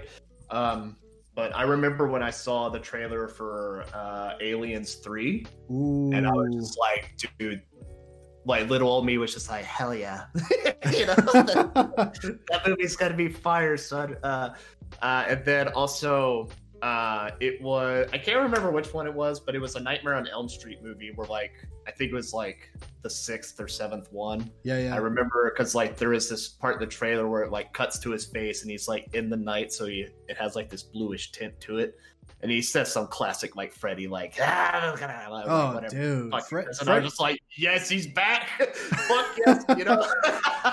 Yo, dude, that's where it was, bro. We forget that like the '80s brought this whole generation of watching movies at home, and and also that's where we are a part of in the '90s, man. Was Yeah. just like, you know, being able to go home. er, You know, my friend the other day we were talking about a classic Friday night in middle school was he come out, his mom drop him off after school at some point. My mom would give us a, a couple bucks. We go, d- you it sounds like back in the old day. We, right? Yeah. yeah. but we Right, go right. down the hill and there was like a the Winn Dixie a grocery store and right next to it was this like locally owned uh Yep. video store and they had some like badass deals it was like five vhs for five days for five dollars but we rent some movies or even some games and we hung out and we played games and we'd order pizza and that Yep. was a fucking friday night bro. And we Yep. were content and we had a blast bro. And and you know as you get older things change and your expectations on what's a good time and all that stuff kind of changes. But as i've also gotten older i've started to have this lust for the simplicity that our childhood provides when it came to video games when it came to uh, movies. Even music dude like Yeah. you know nobody really watched uh when it came to music okay uh, It was like music videos when I was a kid. music videos because MTV was popping. But not only that, bro, you only had so many songs that you knew of because they were on the radio. Oh, I don't even Yeah. know what we're watching here now. We're probably getting some weird shit because it's fucking VHS horror movie shit. So I don't. Yeah. slasher movies, baby. Slasher. Oh, dude, is this the same trailer for Nightmare? I don't even know what Nightmare is. This Anyway. is some weird ass Yeah, weird ass shit. All right. nightmare, baby. we get back. All right, right here. Uh, but like, you know, like music, you would listen to an album, you go and buy the CD for it, or you you start. Uh, dude, we're about to just go off the walls. Okay, you guys remember like LimeWire? Do you remember, Oh, bro? So before that, I just would buy a CD, even if I only wanted three songs off that CD. Fuck it, I'll buy this whole thing. Now I have my favorites, and I think we all got those favorites where Yeah. there's there's those certain movies that you could you could play all the way through, hit stop, rewind, and let's watch it again. Fuck it, we'll watch it two more times. I, I got that. I got those. I think we all got those CDs, those albums where it's like press play, let this shit ride, and when it stops, we're gonna hit that little repeat, little repeat symbol. We're gonna bring Yeah. it back, or we're gonna have to like you know track it back. Because I used to listen to like Linkin Park, Hybrid Theory on my portable CD player on the bus on the way to school. Even though at school they're like no electronics, and I'd be like fuck that. I got my Yeah. I got my Linkin Park CD on my portable CD player with my Game Boy. Fuck Yeah. y'all. I'm gonna do what I want. Yeah, yeah. Uh, you know. I had a. It was so. This is actually a really funny story. Like whenever I was growing up, um, well, I'm from Texas, by the way. So, um, when I, I remember hitting this age where like my parents they would like buy me these cassette tapes of like these country artists like here jared but i got you this from the store. It'd be like fucking like joe diffie fucking cassette tape or whatever right? Uh and you know i would listen to them and i'd just be like yeah whatever i'm a honky tonk man like i'm a fucking kid i don't know any better my parents like it so i'm gonna like it whatever. Um but i remember my my sister she was like she came into my room when I was listening to like one of my, you know, I had my little boom box with a tape player. She's like, "Do you really like that music?" I was like, "Yeah," you know, this little kid, whatever the fuck I said. She's like, "No, listen to this." She gave me a white zombie uh, Astro Creep on cassette tape and plugged into my my record player or my boombox. And dude, it was uh, you know, the first song it has that chick making the sex noises like ah, and then like that fucking riff kicks in, and I was just like, dude, that's what I. That's the moment I realized that there's a difference between like music that is hot fire and just utter garbage. And I was like, dude, Ooh. this sounds way better than Joe Diffie. Damn. Right? So- You, you you you were on this like desert plain. You you had that music on. You had Joe Diffie and shit. All this, all this other crap, and then all of a sudden the split came down, and then the ground started splitting up, and you're just Yeah. like, this is the chasm between good and bad. I see it now. You- yeah, like at least in my head, right? Because I was just like, I thought I knew. I like, I thought, oh yeah, country music. That's just like good music. And then my sister corrupted me, and I was just like, I really like this way more than the country. So, you know, can I, can I have this, sister? She's like, yeah, just don't play it too loud for mom. yeah. you know. well, like my mom loved, and still to this day loves country. Now, here's another thing that we have to bring up when talking about music in, in that time was the radio. It was all the radio. Oh, yeah. and and and so you had radio stations that had certain genres. You had your country station, your hip hop, your Yep. your your top twenty pop stuff that was like a little bit of everything. You know, and and so like there would be times where you would catch a song where you're like, oh, you know what, this ain't too bad it was fun to kind of get introduced to music that way but then there was also like i'm so fucking tired of this song dude please Yeah. anything but the radio. But now dude it's different right? Because you got things like spotify apple music youtube where there's i don't know if people are going to get introduced to music the same way as we did. You know th- there's technically like pandora and, and playlist out there but now you can really just pick a door and go into it.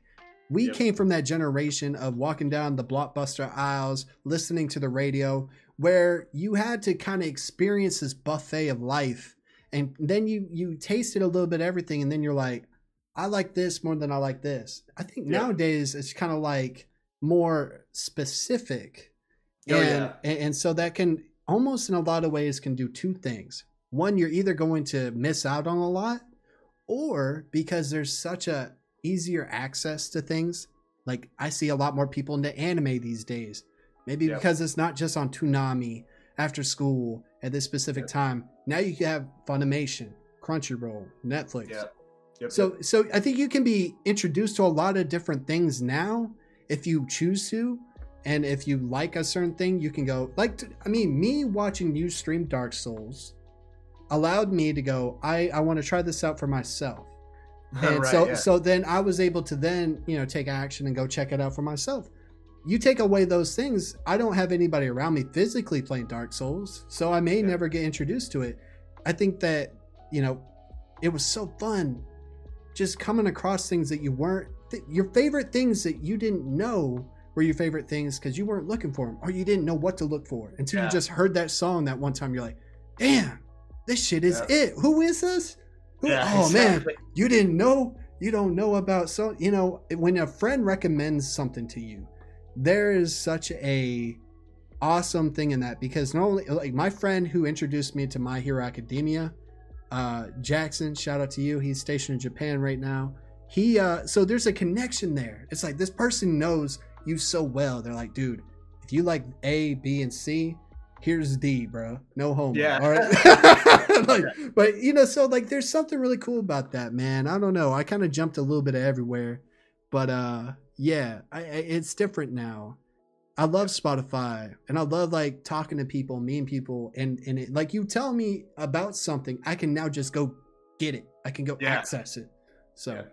there's there's just like uh like back then we like i mean straight up you can point to one thing that changed everything and it's just how accessible the internet is now. Like yeah. you know when i was a kid it was dial up not everybody had aol like like, like whenever like one of my friends had aol and i like we got online we were playing red alert 2 we were playing against other players and i was just like dude my little you know sixth grade mind was just blown right? Yeah. what the fuck? This is incredible. Um so i went home be like mom dad can we get internet? And they, they you know they, we didn't get internet for like three years but like what i'm saying is i guess like yeah all, my friends in our bubble at that point like we all watched cartoon cartoon fridays. We all watched like the same shit. So we were in a bubble. We, we didn't really have access to anything outside of our bubble until Mhm. we got the internet in our home uh, where we could start looking at these other like you know like flash cartoons back in then like joe cartoon stick death. I'd be like dude have y'all ever seen this? And of course those things had music that i had never heard before. Like uh, you know i had never listened to, to uh, iron maiden ever until like ninth grade when i was i heard it in some video that i saw on the internet. And you know i was just like holy shit this this like old school metal that i always thought was dog shit other than a few bands is actually hot fire. Um it's kind of like the internet basically ruined everything in a way. Like when, when we start talking about like you know we, we think of all these times where you know games were pure Mhm. movies were pure the whole experience was pure like your, your friday night thing with like Mhm. pizza you know? It, it- that was the same thing with us like once a week we would change houses where we all spent the night friday night. We would order pizza we'd go to blockbuster rent movies games play all fucking night. That was the weekend for us. Um, you literally can't do that anymore because why leave your house when you have everything on your tv like you have a smart tv you have literally oh i can just download the game digitally now. We don't even have to go fucking pick it up physically. Like that that is gone forever. It's never going to be coming back um, unless you keep it alive like with what you're doing like keeping those old technologies collecting them like chuck's doing. Yeah. All with all the games and shit. Um it's it's fucking sad man.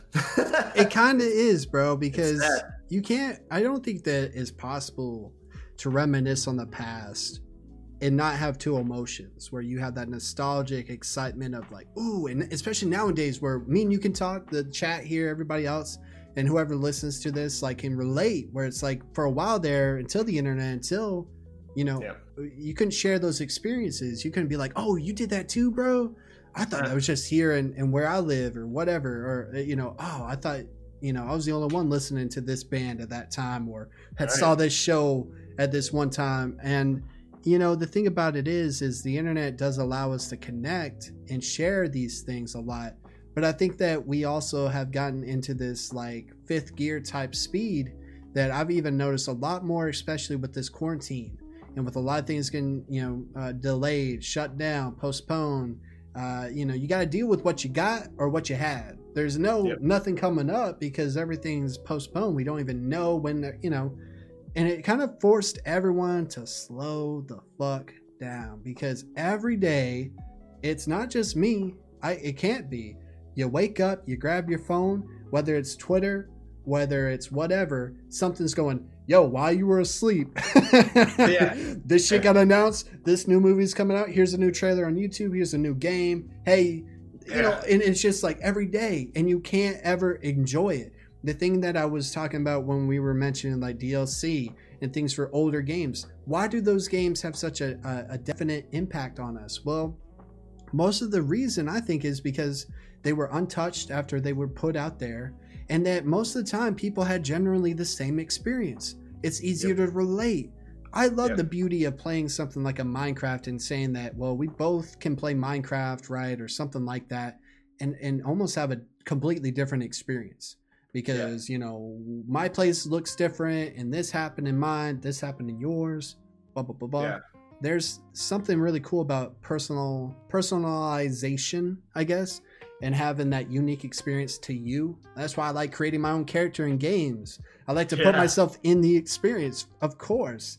Um, But there is something about like we can all say that we all played the same GoldenEye, you know. Yeah, Uh, exactly. We all played the same Banjo, the same Super Mario 64, the same, you know, Metroid, the same Zelda, you know, so it's something like even Breath of the Wild is something that came out in 2017 that I'm still playing right now, haven't beat it, but but but it's one of my favorite games of all time as as far as like my experience with Zelda, but they haven't really changed it. You know, there is Yeah. like two DLC packs to it, but Yeah. I I love that experience that it's it's almost contained. You can you can improve certain things and make them better, but that doesn't mean that we also have to like out with the old, in with the new, right? Yeah, you don't have to expand upon it. You you just like I, I would like your example, Breath of the Wild's a pretty good one. Like they imagine if they painted that, right? Yeah. All they did with the DLC was they came in and they they added some extra shadings. Like it- Yeah. fundamentally it's the exact same game. They didn't expand upon it. They didn't add any like new trees or any new fucking shit.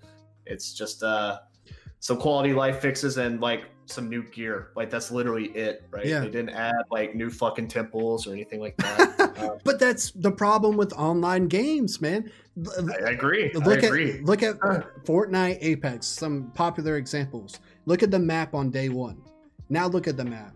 You're like, Yeah. dude, this is a whole complete. What if I wanted that vanilla experience? Like, like dude dota like it, dota's a fucking great example too they've changed the map a billion times in that game and it's like dude i really liked dota when it was like patch 7.01 why can't i go back and play dota 7.01 i have to deal with all this new shit um yeah game like competitive games like free to play competitive games that's that's just the reality of it now. Uh the, unfortunately, yeah. the, the maps are always going to be changing. They're always going to be getting tweaked. And honestly it's what keeps those games fresh because if they don't do that the games are going to die out. It's survival of the fittest right? Right. um, we're But- just really not going to get any of those experiences like you said where you know we both played the same goldeneye. And like i guarantee you i could tell you a goldeneye story and even though it's a unique experience to me you can visualize it Yeah. completely because Yep. you have probably been in the same situation at one point or another, right? yeah. It's just one of those games where it's like, like you know, you play with your friends and shit. Y'all tell each other stories. Like literally, you're laughing your ass off at some of the stories because, oh, I know exactly what you're talking about, right? Uh, I, I think that, that that's what happened with gaming, dude. Like, you know, um, the, uh, uh, that information overload, that speed up type pace where games and developers and businesses must feel like this extreme pressure. Like Fortnite, I think has done. Ah, I'm gonna say, Fortnite's crazy. they've just like all the time saying "Uh, this is happening this shit's happening hey look thanos is in here now deadpool and borderlands and oh no an asteroid hey travis scott showed up you're like wait Yeah. a second what is Yeah, this we're playing game anymore Fortnite, then all of a sudden it's a fucking concert. Yeah, they're making it like uh like the the closest thing I can compare what I think Fortnite what they want to be is like that world in Ready Player One. Yeah, like, they want Fortnite to be the oasis where you can connect and just like get away from reality and just walk around in this alternate reality. I think ultimately Fortnite that's their end game plan like vision, right? Is to make a like a VR experience rather than be just a game. You know what I mean? That- like to me, I don't know if you're getting the same vibes, but like whenever like I saw that story about like they're playing and then all of a sudden this they're in a fucking concert, like like what the fuck is happening? I, I would be so pissed off if that happened during anything. Like, Yeah. I'm playing StarCraft and all of a sudden like you know my camera pans and like I'm watching fucking Grimes. Like, just, you know, like or blake no, I- shelton I don't want to see this. Like I want to play the fucking game. it's Uh, weird it's weird there is this pressure for and you know what that goes bigger than games bro these companies with social media, these athletes, you know, they have to be present. You have to be you have to be trending. You got to be doing something at all times. If you and that's actually something that a lot of people feel. Eh, How many people that you know or even yourself go, if I don't post on social media, people think I'm dead. because Yeah. if I'm not doing it on social media and you're not around to see it, uh, then it, I guess it never happened. And so people, Specifically, yeah, especially if you're like a content creator, right? Yeah. Like you like if you want to be a content creator, you can't ignore social media at all. Nope. Like I used to like as a personal like I used to post on Facebook all the time to like my my friends. I would just post shit every single day. Like Yeah. I had to, right? But I eventually hit this point where I, I think it was actually the 2016 election um, where I was just like, dude, you know what? Everybody that I know on social media, like personally, Mhm. um, they're like, I just know a bunch of fucking assholes. Like, people were just so toxic to each other. Didn't matter what tie you wore. yeah, Like, didn't because like, dude, I'm from West Texas, right? I, I know a bunch of red ties, and then now I live in Austin. I know a bunch of fucking blue ties. And the way I saw people like interact with each other on posts that I would post, I'd just be like, "Hey, check out this news article," and then like my friends would be like, "Read, read, read," like from both sides of the aisle. Uh, I was just like, "Dude, you know what? Fuck social media. I'm done. I'm not like participating in any of this at all anymore." And then I started doing like content stuff, like what we're doing now, streaming on Twitch. I was like, "Fuck, I have to get back in the game," and but it helps. It helps that I'm throwing my content to people outside of people I grew up with Mm. and my family. That helps a lot. Like if I'm just throwing it into what I think is the void of uh, anonymous people, I'm completely okay with posting on social media. But like in my personal life, I stay far away from it, uh, just because. Like you should see my Facebook wall. It's literally just a, a wall of ads because I've unfollowed everybody I fucking know. I- I, I- can't, I can't stand it. I can't get caught up in the Discord anymore, man. It just Yeah. ruins my fucking day, you know? I know, I know what you mean. I, I'm pretty sure a lot of people feel the same way, bro. Like, um, I've always, always had a love hate relationship with social media, and when I when it went to um, when I went and made Wonder Soul a couple years ago, um, I, I I basically kind of just logged out or deleted personal accounts. I'm like, dude, I can't I can't manage this and personal and expect to have even a life at, at, at a certain Yeah. point. So, you know, uh, I have a personal Instagram that I keep up because of the pictures on there, the memories, and certain friends and personal connections. Yeah. Um, but I also went into this direction. It's like, well, I don't mind spending time on Twitter if there's a purpose. I'm I'm I'm advertising, I'm promoting, I'm networking. There seems to be more of like a business mindset now when I do approach social media. Like if I'm posting something or sharing something or even interacting with a post on Twitter or Instagram, it's from the perspective and outlook of okay, this is like this is one. It's not me. This is wonderful Wonder Yeah. This is this is this is like you're the face of Wonder Soul, but it's But- not your whatever mom and dad named you. Yeah, and and here's the thing with like the approach with Wonder Soul, especially since I started it with the podcast, was like there was no face, like it was more like a brand type vibe. And Yeah. now like I and, and and now getting into Twitch, obviously showing my face and do a lot more visual and video stuff. I feel for streamers because for streamers, no matter what your name is, your face, your person, your body, your personality, you are the set brand. The the, Yeah, you're the, thing. tag. You're, the, tag. Right? Yeah. So uh, you know why why I almost really envy and respect people like Daft Punk, like Marshmello. These people that like went into something that uh, drew a lot of attention, but they covered up their identity. They didn't Yeah. really want that attention. They wanted to still go to the grocery store and not be like, "Hey, aren't you Marshmello?" It's like, damn, yeah, Yeah. I'm just just Yeah. trying to get some eggs, bro. Can I get some eggs? Hey, Yeah, you know, yeah. like I, I think that when you get that kind of level of celebrity or attention, you know, a lot of people grow up now with this envy and and this like, oh, I want to be famous, I want to be viral, I want to be. I've gotten to a point where it's like, if I can do what I love and have enough, um, you know, financially to sustain what I'm doing and to live the way I want to, which is really not asking for a lot and also have the amount of success where I can go, yep, I'm good here. Like I don't Yeah. ever want to be in a lot of ways Joe Rogan big. I don't want to be PewDiePie famous. I've seen the pros and the cons, and there's a lot of cons, guys. There's a lot of people like Britney Spears Yeah, lost a damn mind. Yeah. because of family and friends. A lot of athletes that go in the NFL and then they're like, Oh, damn, yeah. I'm broke because this person, that person, that person wanted money. And they're like, hey, bro, you just got to the NFL. Can you can you hit me up with a, you know, I know you Yeah. got What's, it. what's that one dude? Uh, he has like like 20 kids with like 19 different women. Oh, Uh, I don't. NFL player. Fucking, it was Antoine Winfield. I can't remember, but yeah, there's there's some guy in the NFL that has like a shit ton of kids with a shit ton of different women, and it's like the day that he can no longer play football is going to be a bad day for him Oh, because dude, it's gonna be terrible. because he has to pay out all that child support, man. Oh, it's Uh, like uh, Trent Richardson, somebody who ended up like just really just taking those checks and- and giving them out to all of his buddies. Yeah. Paying for their car notes and paying for this, their Netflix and shit. Like, I mean, Yeah. that shit adds up, man. I mean, obviously, w- if you had that amount of money, you would want to like take care of the people that you cared about, and it would be hard to say hell no. But then there, there also is that that line where it's like, come on, bro. The thing that I've always seen from uh, artists, uh, especially, I think maybe because they're more open with us a lot of the time, they're more transparent. Think of like a, a an actor and actress. They're, Yeah. they're good at pretending to be somebody.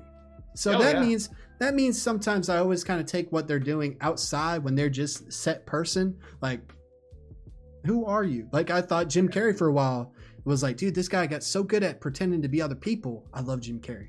Don't get it Oh, twisted. same. but he must. love Jim Carrey. Yeah. But didn't he get to a point where he's like, I've spent most of my life pretending to be other people. Who the fuck am I? Yeah, he, he took uh like he took the black pill. Like straight up, there was like a three or four year phase where like it felt like like do you remember that interview where the lady walks up to him and he like walks around in like two circles and then just starts like talking to her and you're like what the fuck is he even going on about? Is he's straight up on an acid trip. He Yeah. had to be, He right? went to the woods. He took he- something, and he's and like, I'm connected. Yes, Yeah. precisely. And I, I think, like, especially as an actor, right? Uh, I wouldn't be shocked if a whole lot of actors like experiment with LSD and shit because Got to. uh, psychedelics, like they, when they say you're going on a journey to find out who you are, like when you know all these hippies used to tell me that, like.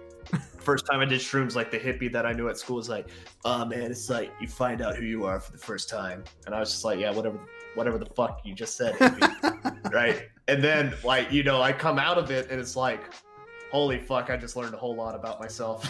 like it's no bullshit. Those psychedelics, they they help you like check your ego at the door because you're going on a ride that you're in no control over, and you really are going to find out a whole lot of shit about yourself, like how Mm. strong you are mentally and how you can analyze yourself because your brain can't help it, dude. That's just what starts happening uh, if you've ever experimented with the, that type of shit.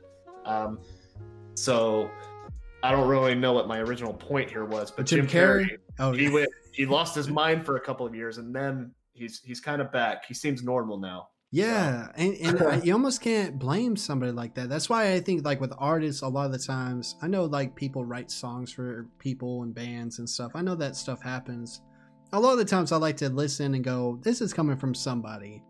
Yeah. Um, like Kid Cudi. I love Kid Cudi. I love his music. I, there's certain lyrics that just hit, and you're like, "Damn, this is so relatable. This this just feels like it came from a personal place." And you're just writing your pain in lyrics, bro. You're just telling me your secrets and your experiences through melodies and songs, and I love that shit. So I feel like a deeper connection with a, a, a musical artist than I would like a you know a a, a Leo or a Jim Carrey. Even though I love so many of those, and they've made Yeah. such a they've had such an influence, especially on like what I enjoy, uh, you know, my sense of humor, stuff like that. But you must lose yourself in that, and that's one thing that you know. I was listening to the Kevin Hart Rogan episode recently, and that was really fucking good. So if anybody Yeah. listening or watching this, yo, Kevin Hart. That man has gone through some shit. He used to get on my nerves. I used to He's be like, legit, like he's an actually a great human being. Like I don't really subscribe to his comedy or his movies, but right. as a person, that dude is legit as fuck. when he's talking real. about life and Yep. and it, it, it hits. Because he used to be just that really energetic. Hey, I'm Kevin Hart, and I was like, dude, Kevin, The hype man from Scary Movie Three. yo. Especially when like him and the rock were like everywhere all the time. New movie Yep. new this. And i was like dude we need a timeout from the rock. We need a timeout from kevin Yeah. hart.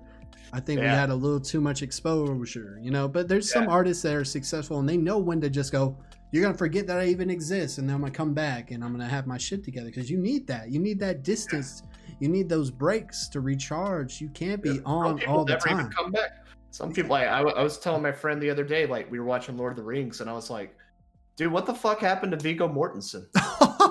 Like He- for real, what what happened to I, he was in a movie recently that won some awards, uh, but other than that, you really look at that whole cast, though, dude. Uh, I mean, Like, well, Orlando Bloom, he he went on and did a couple uh, things. like, He- that Amazon Pirates Prime. It was like Pirates of the Caribbean. He was doing that shit. He did Yeah. some shit on Amazon Prime. Uh, he did some fucking romance shit. Uh, and you know Elijah Wood. I don't know if you paid attention to Elijah Wood's career since then, but that dude makes amazing horror movies, Yes, and he also stars in amazing horror movies. They're fucking. they're on point. They're they're pretty good, man. Like they're. I'm not gonna lie. It's like very 80s, 90s horror style where like, you know, they're obviously bad movies. They're just written bad, right? but it's fucking Elijah Wood, and Yeah. he's making it. He's carrying that fucking script on his back, you know.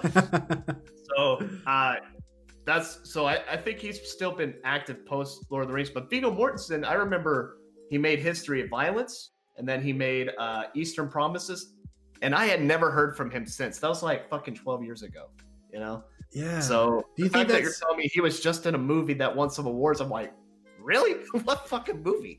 Yo, I I know. I don't. You know, I think like um, shout out to all the people that were in Harry Potter. Shout out to uh, Robert Patterson who was in Twilight. There's certain actors and actresses oh, they get yo. trapped. They get Yo. trapped. What's up? I, I don't mean to interrupt. No, Uh, go for it. Robert Pattinson. I don't know if you've seen The Lighthouse, Yes, uh, dude. with William Dafoe. Yes. So tell me, like, that movie was fucking crazy. It- Was. it's completely open for interpretation, but from a performance standpoint, A, how the fuck did Dafoe not even get nominated for an Oscar? And B, dude, Robert Pattinson fucking crushed it. Who would have fucking thought, you know? If, if chat, if y'all have never seen The Lighthouse, Check it just it's a fucking crazy ass movie, but check it out. bro. I'll it tell is. you. I went and saw The Lighthouse in an old school movie theater. Fuck yeah. and it was in black and white as you know but this old vibe small movie theater that runs a Oh, lot of indie films and stuff and after they had like a movie club like a discussion and Yeah, they- and, yeah. and so they were like yo how did you interpret this movie and all this stuff and that was just such a awesome way to experience that film and to hear you know art art in general music movies video games even though certain certain experiences can kind of really just be like well you could take it this way but we all know that it's pointing in this direction and this is what they want you to get from it but when it hits you you can take it so many different ways and you know with that the lighthouse man i, I think i think some like i don't want to spoil it for anyone i don't want you just got to experience it hit us Yeah. up tell us what you think because it is a good flick and real. that, that's a that's almost a weird example of what we've been talking about with retro games. Like, Yeah. why do we need to have everything in 4K IMAX? Why can't we get some classic? You know, like Quentin Tarantino does that. They do it in this certain uh, uh, a style where it's like reminiscent to the old styles of movies and directing. I think we can we could benefit a lot from doing it that way. oh yeah. It, it, it doesn't mean because it's old that it's bad. You know that it Great. um oh where was i going to go? So robert patterson is the twilight guy for a lot of people right? Daniel radcliffe is harry potter. Mark hamill is luke skywalker. I'll tell you the benefit of being somebody like that. If you really want to make it in that career field or anywhere it pushes you to go beyond your limits and to try so many other things. Like robert patterson since twilight now if you know you know like he's he's the new batman. I think he i think honestly i think he'll do a great job um, oh yeah. but it's because of that you, you know you not typecast but you have that one movie that that one role that that oh hey it's the, the vampire from Twilight. What's up? And so, Yeah. my name's Robert Patterson. I'm so, It's Yeah, like- yeah. I did I did other films actually. Uh, but but the his roles that he's selected since then have been so contrast and so different, and it's almost made him a better actor Same. because he didn't want to be the Twilight guy. Harry, Daniel Radcliffe's like, yeah, I was Harry Potter. Man, that's you know, I'll forever be in debt to that experience. Like Mark Hamill, I'm, yeah, I'm Luke Skywalker, but damn, he's one of the best Jokers yeah. ever. He, I Yeah. mean, and he was in What We Do in the Shadows. Like this man, like goes beyond. But you can easily get trapped into being that guy or girl who did this role or that one hit wonder when it comes to music. But I think if you really want to succeed, it will push you. That will be the motivation that almost sets you off into a, a higher direction. Yeah. Or, or you could just be the Twilight guy. And I don't think he's done that, man. So Oh yeah, yeah. Like I'm so whenever they said this is pre Lighthouse, like when they said Robert Pattinson was going to be the next Batman, and keep in mind something about me. I know chat's probably going to hate me for this, but uh, I usually, when it comes to like superhero movies and shit, I fucking hate them for the most part. Uh, I, there's a small exception. I think Infinity War is the shit. Uh, like uh, I never saw the one after that. Uh, what Endgame? I never saw yeah. Endgame. Um, but for the most part, like there's a couple fucking superhero movies I like, like Logan, Infinity War. Uh, I recently finally watched Thor Ragnarok, and yeah, it was good. But I can tell you, like almost all of them, since they superhero movies, and it's just because they're superhero movies, man. They have when it comes to writing, it's almost the same story arc every time. Like if Yeah. you eliminate who the characters are or what their flaws are, what they did to overcome their flaws, movies and the script are almost structured the exact same way. yeah. So I just get turned off by that personally. It's not a, like I'm not trying to trash on the fans. No, no, no, no, no. Speak like- your mind, dude. You know what I mean? Because like these movies, they made a shit ton of money. Obviously, people relate to that shit and they like it. Me Yeah. just doesn't really, uh, doesn't really uh, doesn't resonate. It's not like you're. Right, doesn't, yeah. doesn't resonate. Right, Yeah, that's the yeah. word I'm looking Okay. for. But when That's I saw fair. Infinity War, I was just like, okay, this is finally a script that's like completely different from any superhero movie ever. Because it's like, dude, I can't. It was like halfway through the movie where he took. He was like, "Oh, I'm sorry, little one," and just fucking chunks her off the mountain, and I was just like, "What the fuck?" you know what I mean? This is amazing. And the first time I saw Logan, where oh, you know, Logan. he's the fucking driver at the beginning and he murders all those dudes brutally. I was like, all right, cool. This movie's tight too. Even Deadpool, uh, Yeah. you know, just be a crude ass fucking superhero movie. Uh, like it's almost a parody of a superhero movie in a way. I, I thought that shit was good. Um, but like you know, like shit like fucking Aquaman, and I'm excluding the Batman series from this because those Batman movies with Christian Bale are fire. Oh yeah, the, the Christopher like- Nolan films. Mm. Yes, I- I'm talking like the the fucking like the Iron Man movies, excluding like one or two. I can't remember which one, but Yeah, like those franchises where they like tried to oh here's an Iron Man franchise, here's a Spider Man franchise. Like all Yeah. those movies, I couldn't really fucking resonate with those. it's Um, cool. It's cool. But that being said, that being said, there there are a couple of movies out there in that genre that are fucking hot fire. So it it is what it is. Uh, sorry, guys. No, no, it's cool, bro. I think I understand exactly where you come from. I mean, I, growing up, how I got into magic, how I got into Star Wars, comic books, Pokemon, all that stuff was this local comic book shop. And um I, my uncle was really into sports. He had a bunch of basketball trading cards. He had a Sega Oh, yeah. Genesis. He got Yeah. he, he was playing rap music, which I later got into a lot more than I, when I at first initially. There was a lot of influences at that time. He had a bunch of comic books, so I, I have this connection with a lot of those characters. Now, obviously, the MCU right now is filled up with a lot of. They did an amazing thing by taking some B C grade heroes like the, the Avengers on a on a grand scope, especially if you're a '90s baby, right?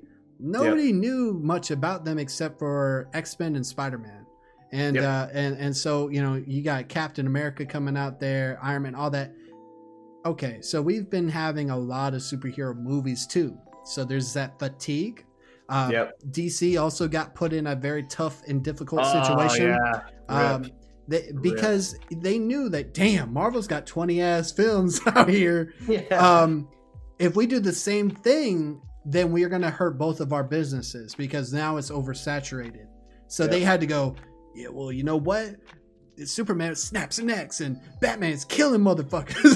Yeah. Shit's Yeah. dark over here. We ain't your nice, goofy Guardians of the Galaxy. Now we're, we're, we're the goths. yeah. but so but then also I've learned from this quarantine, from this delay of having so many Marvel movies, uh, especially since they've wrapped up this whole Infinity War, Infinity Gauntlet, Infinity Yeah. Stones. Okay. I've looked at a lot of these movies and I go, damn, were we just really caught up in the connection hype, the cinematic universe hype? Where a lot of these movies we, we walked out of the theater going, damn, that was so good. but Yeah. then, like, after a while, you're like, you know what? That's it actually was kind of average. And out of those 20 films, there's a good five, maybe, maybe 10 that are solid, actual standalone movies that are Yep. like, dude, don't watch any of these other ones. If you want to, you can, because you know that's what Disney's going to do for years to come. Yeah. They're going to be like, "Eh, watch all 20 of these movies do it all Right. the time. Buy the box set. Hey, now there's 40 of them Watch Um, Thor 1. and two and three and don't stop there why don't you go you know it, it, it can be a lot and so i've kind of come to that conclusion now seeing a lot of these movies they replay all the time on fx on tv i mean eh, you know every time it's like star wars day on may the 4th uh, the disney plus was like watch all the star wars movies watch them all of them we have them it's like dude i'm a little burnt out like i've seen these growing Yeah. up and I've seen Same them every way. time a new movie comes out or The Mandalorian came out. It's like, well, time to watch Star Wars. It's like, dude, I, I love these films, but there can be too much. I think that's why HBO Max just recently came out, and the thing that they got on their on their uh, platform is The Lord of the Rings, Harry Potter. Now Oh, those yeah. are those are movies that get shown a lot, but damn, Disney's just been like, we own everything and we're making money Yep. check out Marvel, check out Star Wars, and it's like bah bah bah bah, and you're like, dude, shit, I'm, damn, I'm getting too much. Um, so I understand, man. I think that they, I think it was just the, oh damn, how are these movies connected?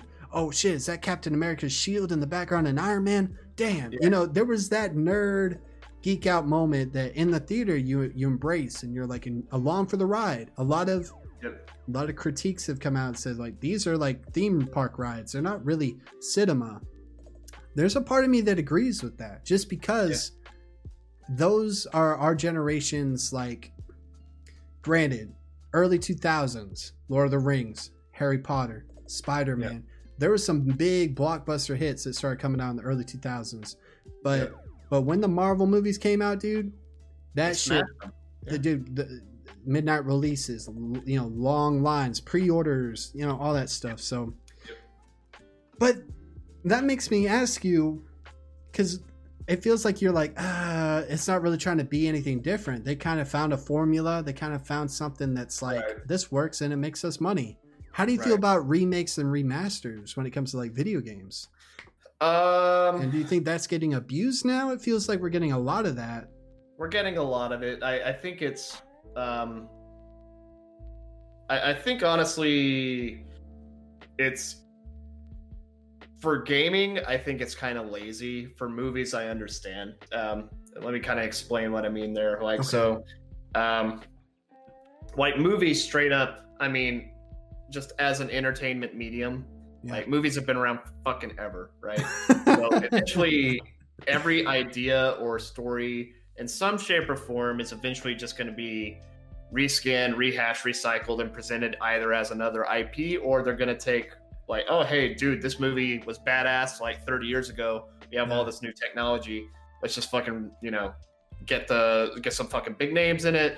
Make a quick buck right? It's just like it's hollywood trying to make money. That's what those fucking remakes and movies are. Some of them like i'm having a hard time calling out one specifically like a remake of a movie that i thoroughly enjoyed maybe evil dead like years ago. Like other than that though uh, i can't really recall one that was like dude that was way better than the original Well, think Um, about your horror movies, bro. Like the Nightmare on Elm Street remake that was trash. True. i hated that yeah exactly like S- sometimes you don't need to touch it, you know? Some- Exactly. Like you got to know when to just let an IP die or a story die and never touch it again. Like I feel like Star Wars, they're doing irreversible damage to that franchise right They now. are, they Um, are. I and I think like the Mandalorian, I've heard is really good. It is, but but it's because it's so small scaled and different from what we've been getting. Yeah, yeah. Exactly. Like it's it's it's it's Star Wars told through a completely different storyline. Like it has nothing to do with like, you know, they're not trying to fucking bring back Palpatine into it anyway or anything like that. You know what I mean? Like it's it's Yeah. from it's being told from this lens, not the lens that everybody already fucking knows. Right. Um with with games, I think like if you remake a game because you have to think like games they're they're programs man. Um you know wh- what it takes to film a movie and what it takes to program a game are completely two different things. And i think if you were to take a game and literally just remaster it you're that's all it is is a money grab. That's all it fucking is. Because they know it's gonna make money. They they already know that there's a fan base, and that's what you were talking about earlier. The man's in suits.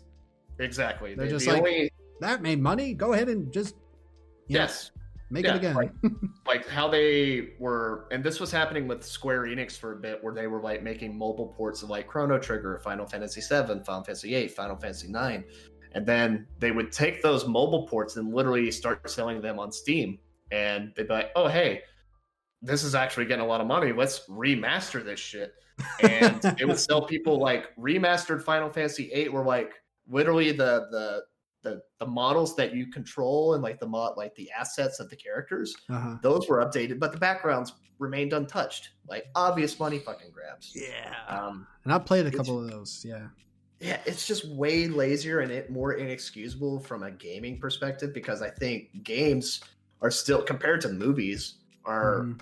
uh, completely new, like almost barely out of its infancy in terms of creativity and what you can do with them. Like especially with that uh, that Unreal Five engine reveal that they just did not too long ago. We're gonna get some fucking crazy games in the next ten or twenty years. So if you're wasting your time remastering something like just because like straight up you're lazy and you want a quick money grab, that's inexcusable to me. uh, I can I can understand movies because uh like you know like like like you mentioned horror movies if you wanted to say oh yeah look at freddy krueger those were amazing but god all we had were prosthetics. We didn't have cgi we didn't have all this new shit. Yeah. uh, let's try to fucking modernize it and recreate it but you take a risk doing that because if you completely bomb it like they did uh people won't ever want to see that shit remastered again and they'll be like especially the purists like don't ever touch my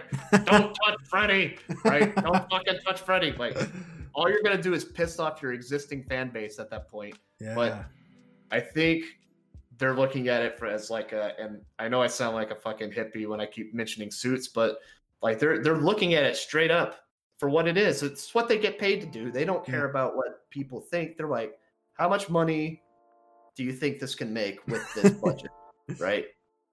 And that is straight up a business decision. So if it makes some money, great, but uh, they don't care who they're gonna piss off, man. So and, and horror opinion- movies horror movies are the same in the sense of like blumhouse you know like a lot of horror movies are pretty cheap to make and when it does Yeah. good you fucking make a killing. So yeah, so yeah. um, you know remaking a horror movie on a pretty relatively cheap budget almost guarantees some kind of you know but but that's the thing i i feel from like those earlier ones is that the use of prosthetics practical effects and shit made it almost uh scarier because it looked real. Like yeah there's some shit that you'll see that you'll be like that's obviously fake you know that's obviously you know uh you know makeup or something but yeah. your eye knows the difference a lot of the times, especially if you play video games and shit, like between CGI computer graphics and and, and a real person in, in a in a you know costume or makeup and stuff. So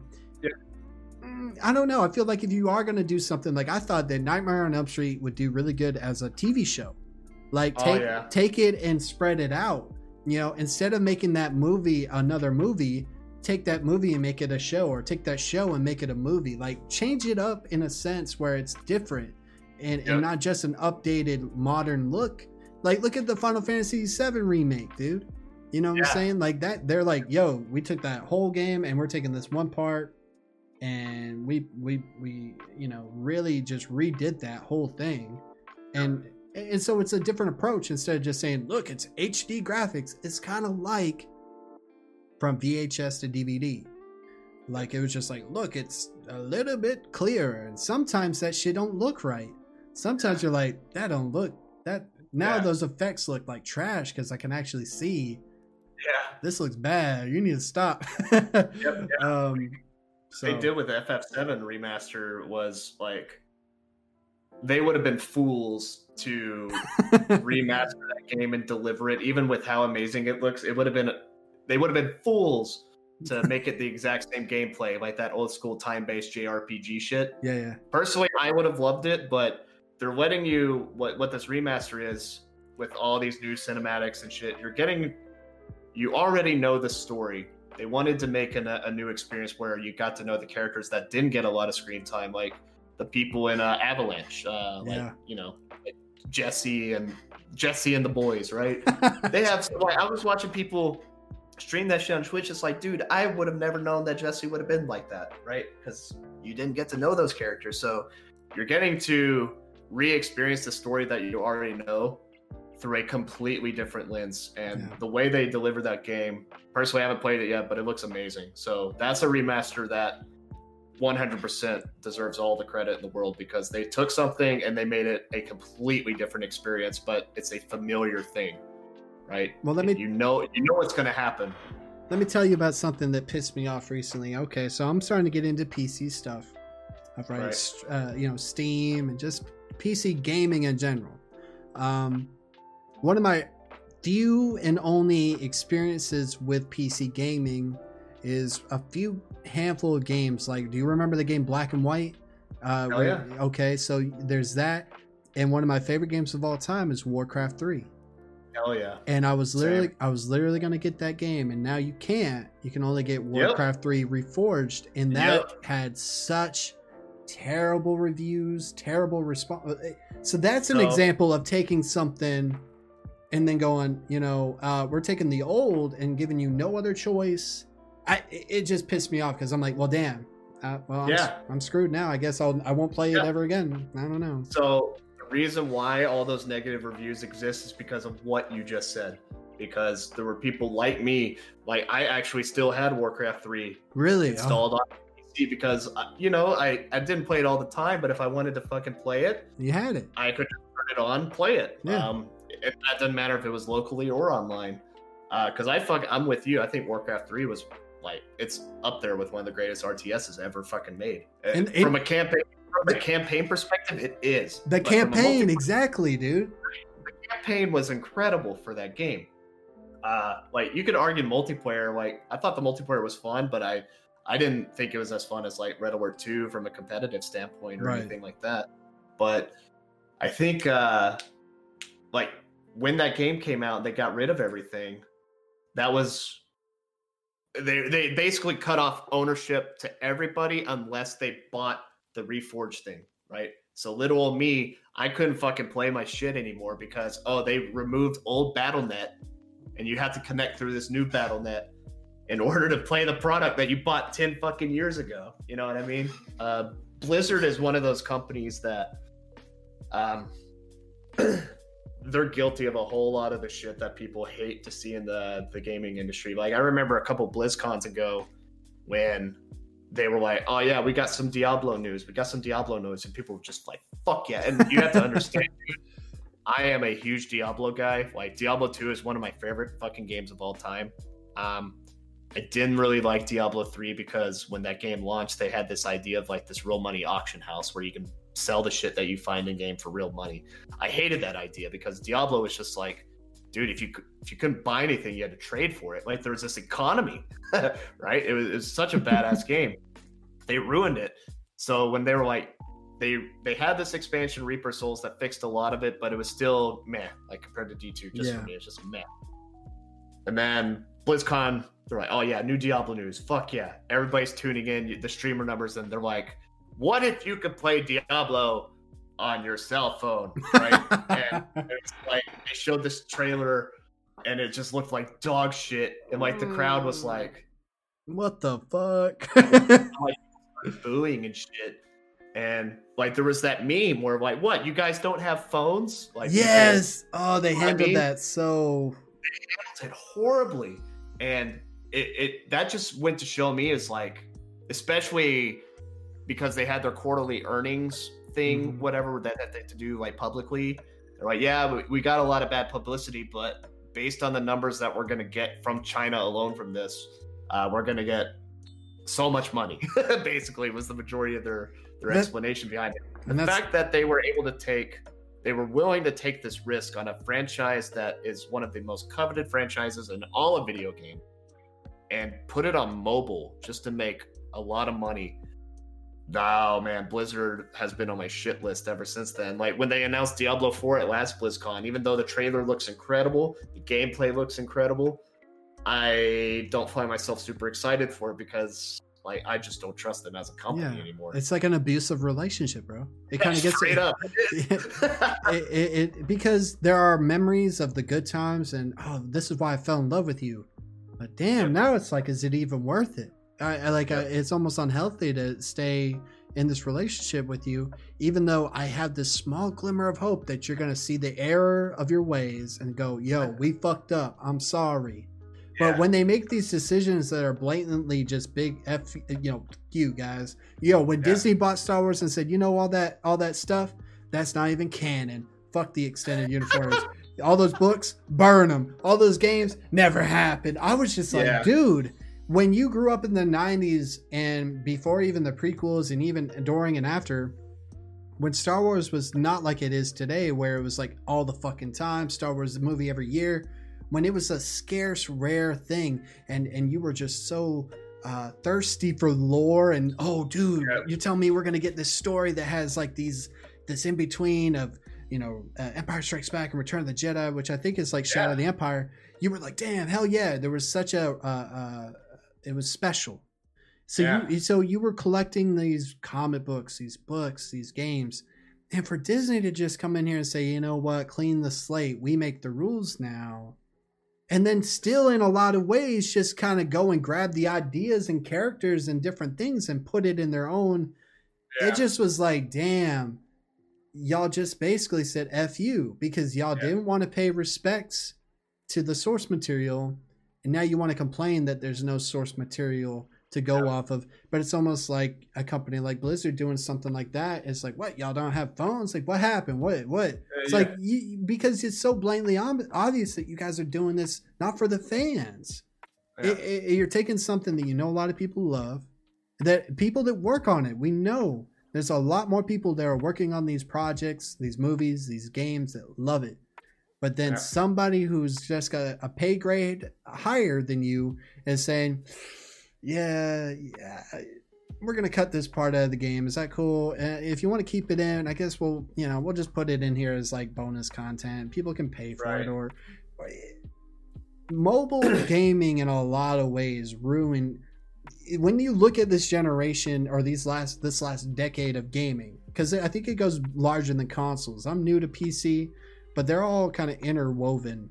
But the emergence of mobile gaming the emergence of uh, microtransactions and all these things that we touched on in this episode and, and, and in this conversation ha- have had such a negative influence on on on older uh, uh, gamers i guess is the way to say it. Because i think like i mentioned before kids don't know the difference they don't Yeah. know that uh, you know there was uh, usually a game would come out and you would have all this shit already like when you gave that that store 60 bucks you got a, a completed product Yeah, 100. You knew what you were buying. yeah Right.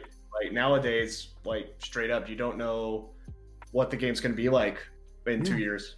So, so you said you knew. I, I'm gonna read that article, but uh off the top of your head about the anthem thing, did you Oh man. Did you want to touch on that a little bit? Because So it so you got to read that article just because it is absolutely fascinating. But you can it gives you a really behind the scenes look on like how horrible the development of that game went. Mm. and what the developers themselves had to go through, the deadlines they were trying to meet, like the constant change in management and shit like that. Like, for example, one of the first things that you're going to read in that article is like, they had no idea that the game was even going to be called Anthem. and they were about to show it at like E3 or some shit, like within the next 24 hours. They didn't even know what the fucking name of the game was yet, right?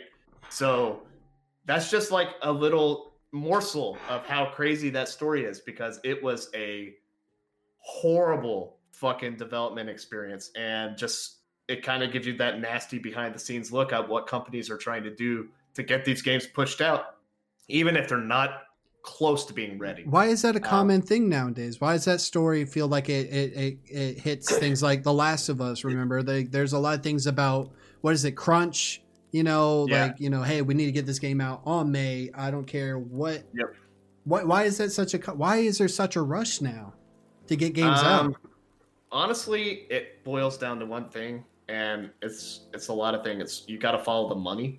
Mm. and it's all about like quarterly reviews and when investors are trying to decide if they're going to keep funding you or not. Like stock prices man straight up that's what it is. If you're if you're a company on the stock market that you can be invested in Yeah. you, you can bet your fucking ass that the investors all they care about everybody on the board of directors all they care about is that bottom line they don't give a fuck about the fans or anything. Those people don't give a fuck about the fans and they're the ones making all the huge decisions. It's not the developer's fault. It's not even like the project manager's fault. Like these are the people that are like you like you mentioned they're they're passionate about the work they do. They're excited about the product that's going to release but there's decisions being made completely outside of their control on what the product's actually going to look like Mhm. because the people who dump all the money into the company and into the project they're the ones who get to make those calculated decisions because oh we have all the money for it right they, they don't give a fuck what what developers opinions are they're like yeah but will that change is that going to delay the game are we going to be able to launch it on time is that is that an addictive feature like you know like it, it's all about the money dude. Such a disconnect, bro. There's It just really is. such it's, a it's disconnect. fucking sad as shit. But that's the truth. That, that's the that's the fucking truth. Um, if if you want to know how anything's run, and, and like it doesn't matter if it's video game companies, movies, like studios, like even fucking politics. Like all you do is you follow the money. damn. That's you so pretty much figure it out. it's such a messed up thing, bro. Like honestly, like the way you put it and how a lot of these things are so similar.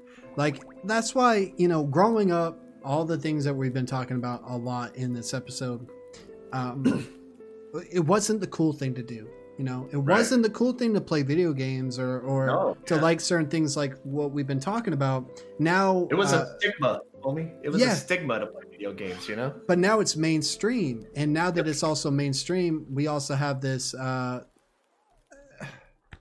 this influence that's just so unnecessary that has almost in a lot of ways just kind of ruined and left a really bad tinge on a lot of uh, the things that we do like now that, that that's why you know the chat had brought it up earlier in this episode about the rise of indie that's why a lot of people uh, really appreciate and, and, and, and cherish the, the work that's being done by indie filmmakers, uh, indie studios, indie developers when it comes to games, indie artists as musicians. Like, there's a lot of trash music out there, but I mean, with that, you have this beautiful thing where anybody can get out there. You don't need a Oh, yeah. To go, hey, you're good. You can go on SoundCloud, you can go on YouTube and stuff. So, Yep. I mean, of course, you're going to get some bad quality stuff, but but at the end of the day, hopefully, it comes from a good place, and that good quality, that good art, that's Yeah. just going to rise through it. I think.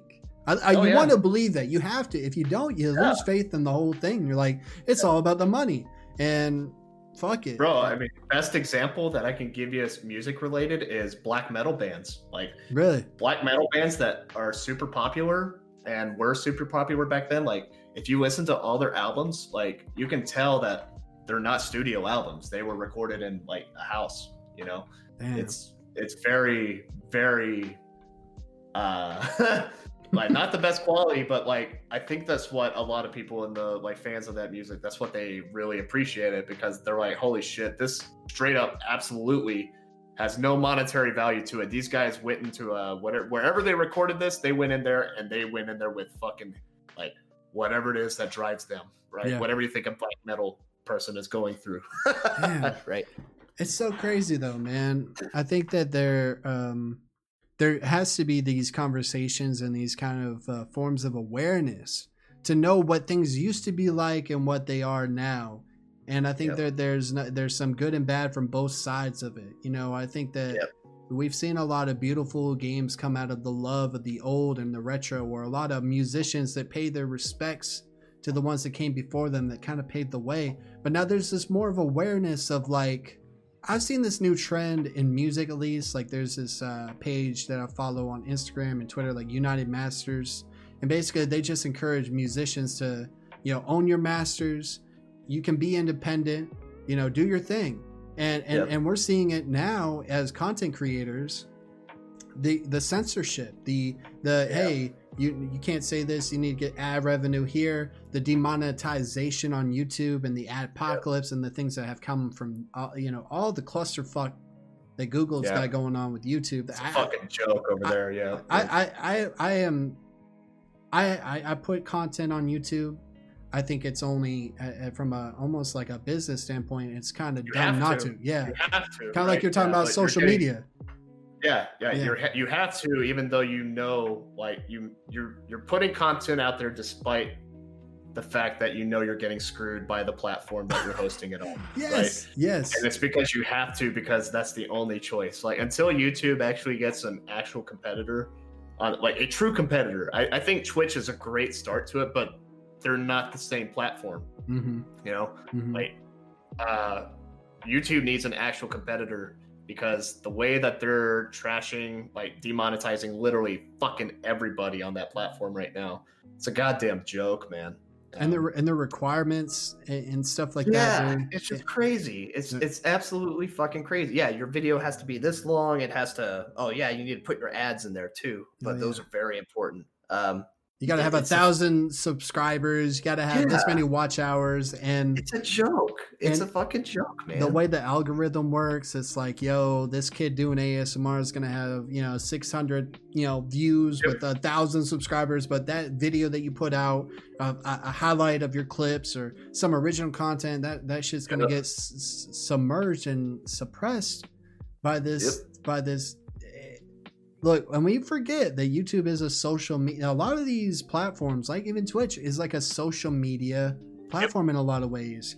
Um, and and you know it is it is uh it is unfortunate because now that I've been doing Wonder Soul for like uh, two years in June, I've met so many podcasters, streamers, artists, people of all kinds that are independently taking their own time and money to make stuff out there um, and put it out there. And to see it get, you know, go on the YouTube trending page and see breakups get millions of views, to see these gimmicky, trendy I hate it. Makes me sick, dude. Like some of the thumb, you know, one of the things we talked about in this episode was walking Oh, through thumbnails. Uh, thumbnails, bro. You, do, I already know where you're going. Oh, I dude. fucking hate the thumbnail. hate Like, like for example, what like, happened, and then I gotta have a weird. in the person's face, like, I- what happens I when I hate it. throw this Gatorade bottle somewhere? exactly. I hate, hate it. it. And it, and it, and so it's almost like deterred me. I, I've always been like, okay, if I'm gonna do this thing, I'm gonna do this thing right. I'm not gonna lose myself uh, in that uh, on that journey. I'm not going to play by anybody else's rules except for mine. You know, I know that certain things are necessary. Like we're talking Yep. about, you got to be active on social media. Okay, you got to, you know, make sure. I love the when I did Wonder Soul and as a podcast, the freedom that I'm seeing that's almost in a weird way at risk now from things like Rogan going to Spotify, these Yep. this exclusiveness, th- this almost like the streaming wars, but now podcasts because now you're gonna have content that's only on you know Amazon Prime or Hulu or Disney Plus. Well, that's gonna happen to content creators. We've already seen it when when Ninja's like, "Yo, I'm done with Twitch. I'm on Mixer." It's like, okay, Yeah. it's a time. It's a great time to be a content creator. Yeah, Like- it is. It really is. Yeah. But there's two things that come with that. It's very easy to do in the sense of you can put your stuff out there so Easily. e- so easily. The the scale of good quality to bad is there, but um, you know, that's why you have so much out there and all that good quality, original, different type stuff, whether it's a stream, a video, a podcast, gets submerged and buried by all these people going, well, PewDiePie did his thumbnail like this, and he has to have a red arrow right here, and I guess I Yeah. gotta do it. So then everybody's Yeah. trying to be the same, and um, it's it's it- it's stressful. The one thing about you know wanting to do the podcast here on Twitch, you know, was more of like a you know, hey, let me. I got to as I continue to do this, I got to narrow some of this focus on certain platforms. At first, I was like, you know, put everything everywhere, and we'll see how this goes. Um, but I, I also did I feared the fact of being a Twitch streamer in a lot of ways because I was like, well, what whatever happens to Twitch, which is the boat that I would be sailing on, affects me, kind of like the YouTubers. And and when Yeah. PewDiePie fucked up, it's like, well, you know, his fuck up affects everyone. There was a Yeah. freedom in podcasting because it was like, yeah, it's everywhere. Yeah, it's on Spotify, it's on Apple Podcasts. But now that's gonna change. It is. It, and not only is that going to change from that perspective, all these motherfucking celebrities, all these people that already have established fame, money, are getting into things like T Pain streaming on Twitch, bro. Like, Yeah, dude. why? I mean, Dude, it's Dennis- cool, Dennis but Rodman has a podcast now. oh my god. Yeah, you know, like yeah, it's Ah. it's So indie artists or content creators are going to be even more suppressed. Yep. And and and there's a part of that that really frustrates me, man. They're really just like, oh, you know, this used to be our lane. This was our platforms, and now, especially during quarantine, you're seeing a lot of shit change, and Yep. for better and for worse. You know, honestly, we'll see. A lot of spotlight is being put on these platforms because people demand content, and Yep. and they can't get it from Warner Brothers or you know uh, such and such company anymore because they're not filming right now. That shit's postponed. But you can still get on Twitch and watch Spidronaut stream. You can still get on Twitch and watch you know th- this you know podcast or this or that, and it's free. Fuck. Yeah. I mean, except Yeah. for you paying for your internet and having the equipment or your phone or whatever. Um, but yeah, man. So there's a lot of pent up aggression when I hear a lot of these stories. You have to study the game from afar and see how these things are being moved and shaken and how they're going to affect you and what Yeah. you got to do. But still, like, yeah, YouTube has rubbed me a wrong way here this this year, and I've just been like, yeah. mm. It's a it's a necess- YouTube's a necessary evil. yeah, Um, and um, yeah, I agree with you completely. Where I think now's a really good time to be a content creator, just because, especially on Twitch, um, because I don't really fuck with YouTube all that much, just because uh, the content I do, I don't think it it could 100% be on YouTube. I just don't think it's worth the effort yet because I don't think I've found a platform I'm comfortable with. Mhm. Uh, like showing that content on YouTube, right? I don't know Mhm. how to fucking like you know my speed runs. What what what am I gonna do with that, right? Just, I'm not I'm not very creative, right? Yeah, Um, you are, bro. Give well, yourself some well, more I- credit. you know, when I say I'm not creative, I, I basically don't want to put in the time to be creative. Right? okay, okay. I think that because I think the content I do on Twitch is good enough to be just on Twitch. Like I don't Okay. need to fucking microphone. Um, but uh, like I have a friend who's a really really successful podcaster. Um, and like I, I was with him when he was like just starting out Greenhorn In the basement. like straight up like no no listeners whatever and like now he's literally a top 200 podcast in the world he Wow. was able to he used to work for the, the city uh you know was making close to six figures a year he was able to quit that job because he's just making a shitload of money now but he tells me all the shit that he has to put up with with with all these other platforms and shit too and like bro it's it's straight up people with a shit ton of money constantly just throwing that shit in your face. Just like hey dude we'll, we'll give you so much fucking money. Just throw our ads on your show. Uh hey dude if you do this we'll give you some money right? It's wow. it's what it is. It's uh, whenever you whenever if you're a if you ever get there dude you know like people are gonna start just throwing cash at you. Like because they see you like holy shit you see this dude wondersoul he has like you know a hundred thousand viewers spike in one month he, he's and he's trending right we got to get on this like, we're gonna Yeah. fucking start hey i'm so and so from like progressive insurance uh, put our ad on your fucking youtube video Yeah. here's here's like 2000 bucks okay, you know, you know, like who the fuck is gonna say no to that? Like that's when people are know, like, man. when when people always bitch about people selling out, especially like you see this shit a lot on like on Twitch and YouTube, like Yeah. so and so they they were a pretty underground streamer for a bit and then they get signed and they start getting like all these fucking like sponsorships and like just ads and money and shit like oh they fucking sold out. It's like dude like if you you would have done the same thing because they have no idea what these people go through. Yeah. like what what what tempts like don't tempt me frodo type of situations man. It's like dude yo, if you put this ad twice on for two months on each episode, once at the beginning, once at the end, for two months on every episode you release, we'll straight up give you a check right now for eight thousand dollars. Like that's the kind of shit that content creators get thrown at, like Mm. straight up if they're starting to get successful. Like so, you got to ask yourself, look yourself in the mirror. It's like. Would I say no to eight thousand dollars? Me, fuck no. Like hell yeah, put ads on my shit. I don't give a fuck. Like, that's that's eight thousand dollars. So when people are like, "Dude, you sold out," it's like, "Dude, you you have no idea." It takes the strongest fucking character to be like, "No, I don't want your eight thousand dollars."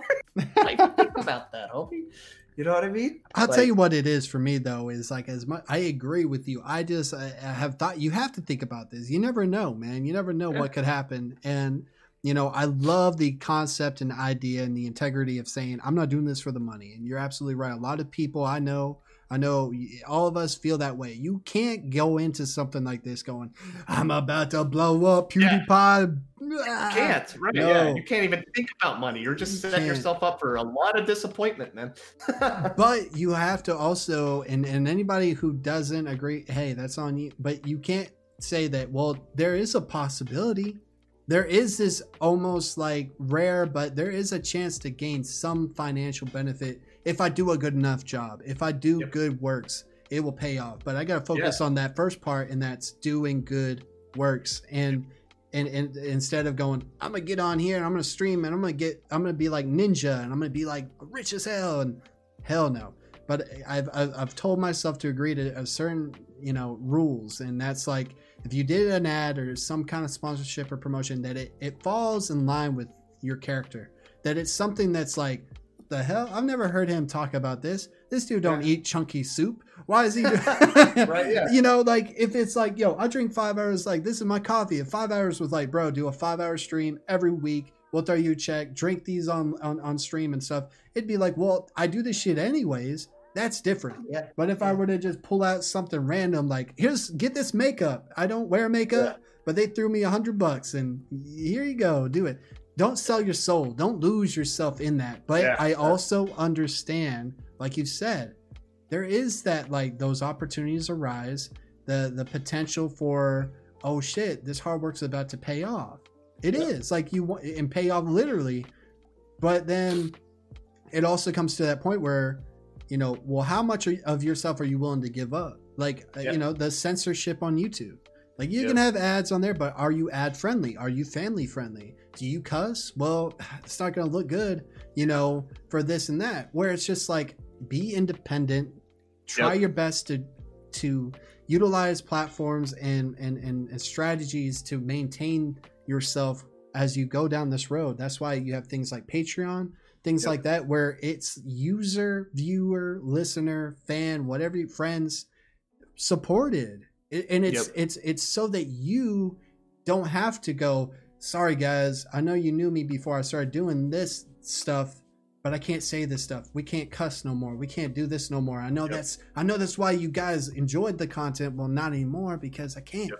like pewdiepie Yep. and all these youtubers game grumps all these people i loved when they used to be uncensored as fuck now Yep. they now they have to hit like they have to literally go into their edits and, and, and put little bleeps and blurps and stuff and it's like i Yep. get it though i kind of you get it but you're like ah i wish you didn't have Yep. to Yep. And- So yeah so that's my little rant on that so No, yeah, no, I, I agree completely Yeah. because um, what, and I've seen this like personally where, um, if you're a content creator, like, and you're being somewhat successful, right? Like, you Right. have a people look at your Patreon numbers, it's like, oh yeah, he's he's making you know a couple thousand months just from Patreon. Like, this guy's obviously people like what he do, uh, but he's completely independent his numbers don't like. I, I guarantee, like this company will come up to you, hey, we are part of this podcast network, Mhm. right?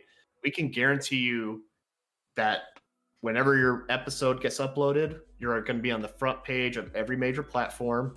We're going to get you all the fucking downloads in the world, right? We're going to increase your numbers, but if you want to join our network, you have to meet these conditions. And like, dude, some of those conditions are like that platform now owns like something of a part of your show, and they're getting money from your show. Like they're taking like twenty five percent. So you're going from a situation where they're proposing, oh yeah, you're going to get exposed to so much more money, but what you're actually making is going to go down because we now own your show, kind of, sort of. You know what Yeah. I mean? You become a vessel for them to make money more than you are making money. Right. Yeah. Right. Uh, and that's the kind of shit that every content creator is going to run into. Like, okay, do I? I have a lot of momentum here. I have this big network coming at me. Do I want to like just completely sell? Well, you know, whatever your definition of selling your soul is, right? Do I Mhm. want to sell what I've worked on? That's my baby. Do I want someone else's hands on it and Mm. tell me how I can make my show, what goes on my show, what ads are on my show, etc. You know what I mean? Mhm. like you have to make decisions that will ultimately make you kind of like question your own moral compass and you also have to think about like okay i have all these fans what are they going to think about it should i ask them like should i should they be involved in this because like i kind of have this thing where if it weren't for the fan like if i didn't have people come into my stream all the time and say what's up? just like be there for the journey i wouldn't fucking do it anymore. Like Yeah. straight up I, i'm all about the connections. Um, so if say i were to start popping up and i'd start like i would have to ask myself well do i even address my community on this or do i just do it because it betters me? You know? And and, Uh, and that's the kind of thing that you struggle with in, in, in this kind of environment, this kind of uh, you know, it's like the streaming thing. Like let's keep it with streaming. So, do I play this because it's trending, or, or do I play this because I want to play it, or do I play it because somebody else wants me to play it and I know I'm not going to enjoy it, right?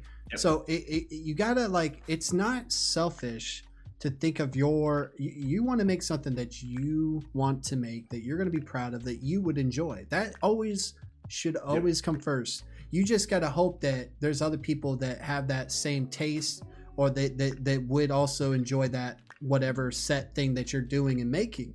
But but but when it gets to a point where it's like you know i'm not doing anything i enjoy anymore. I'm doing what company is telling me to do or or, or these people which yes they're supporting me but then it's almost like is it to a point where they control you?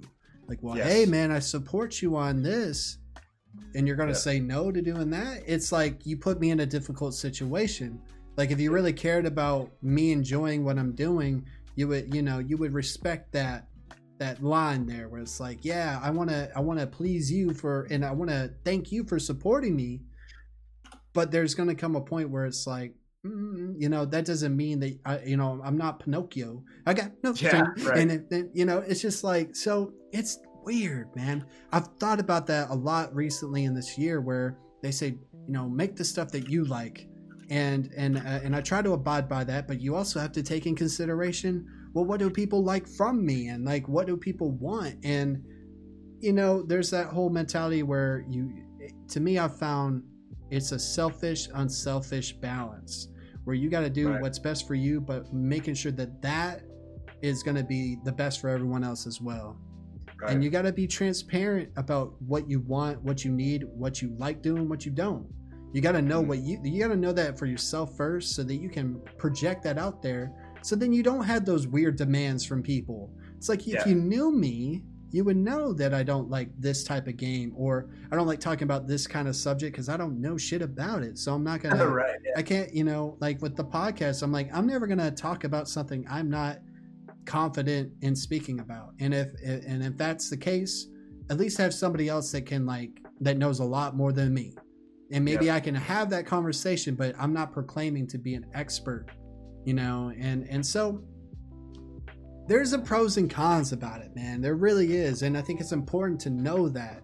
I mean, watching that Michael Jordan documentary, The Last Dance, I don't know if you've seen Oh, that, yeah. bro No, it's fire yeah but seeing how much you know you give up you know Yep. he's the best basketball player of all time he's won this many championships But there was days he'd be in the hotel just like, dude, I'm drained from people demanding me. And how many people actually like me for me?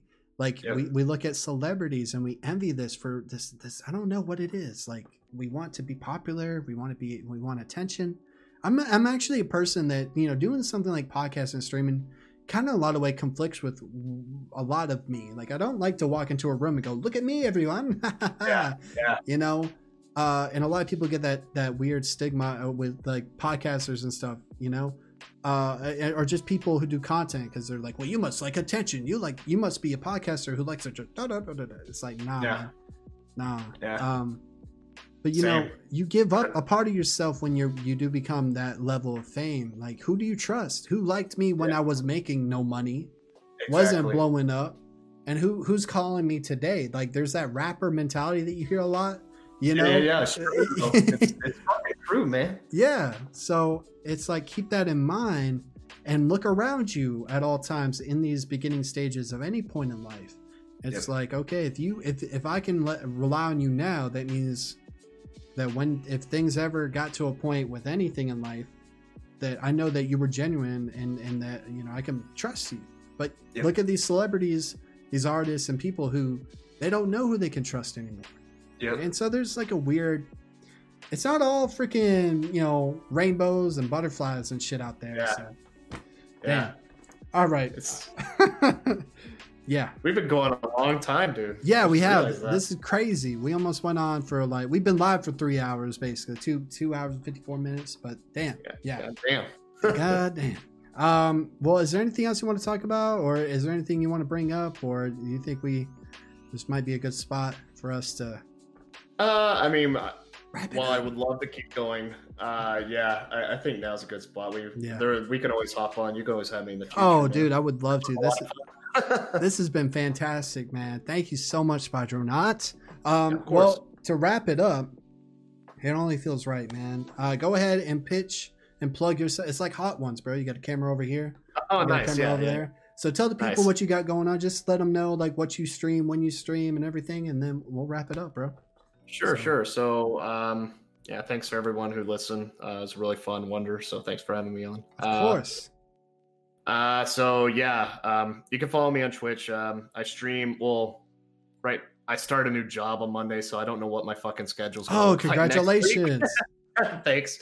Um, so right now, I, I would just say my schedule. If you listen to this today, it's 3 p.m. Central to 7 p.m. Central.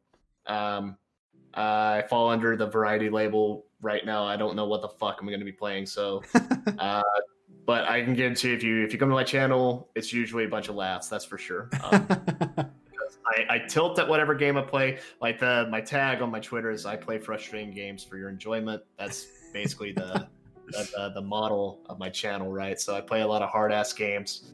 Uh, but um, other than that, you follow me at Twitter. It's still same as my uh, Twitch TV. It's Spidronaut, S P I D R O N A U T. nice. Um, and I'm actually going to be going live as soon as we wrap up here. I'm going to be playing a game called uh, World of Horror. oh shit. Um, yeah, it's so, dude. This game is actually tied. I've been wanting to play it for a long time. It's a. Do you remember those like those mud games, like the text-based adventures? yes. Yes. So think that, okay. but they wrap it into like it's this one-bit game. It's drawn in black and white. It's very Lovecraftian and very like the animation style. It's uh, this dude who did like Japanese manga, like Junji Ito or something like that. Okay. it's very it looks like a wild ride but so i don't know what it's going to be like watching it but if you hop into the channel it's like you're going on an adventure with me we're going to be solving all kinds of mystery scoop um so Oh, yeah. I'll, I'll be going live as soon as this is over but uh, Yo, nice. other than that that's all i got man Woo. Um, well, everybody, everybody watching, thank you. Everybody part of the chat that came in tonight, thank you. Uh, we had some shout outs. Oh, uh, okay. SJ gave out five tier one community subs Yes. tonight. Thank you. You and Nerdo King are the goats uh, with support. Awesome. You guys are awesome. Go ahead and check them out. They they uh, stream on Twitch as well. Um, let's see. We had some followers tonight. Uh, uh, Thawani, I think. Uh, thank you, Eddie.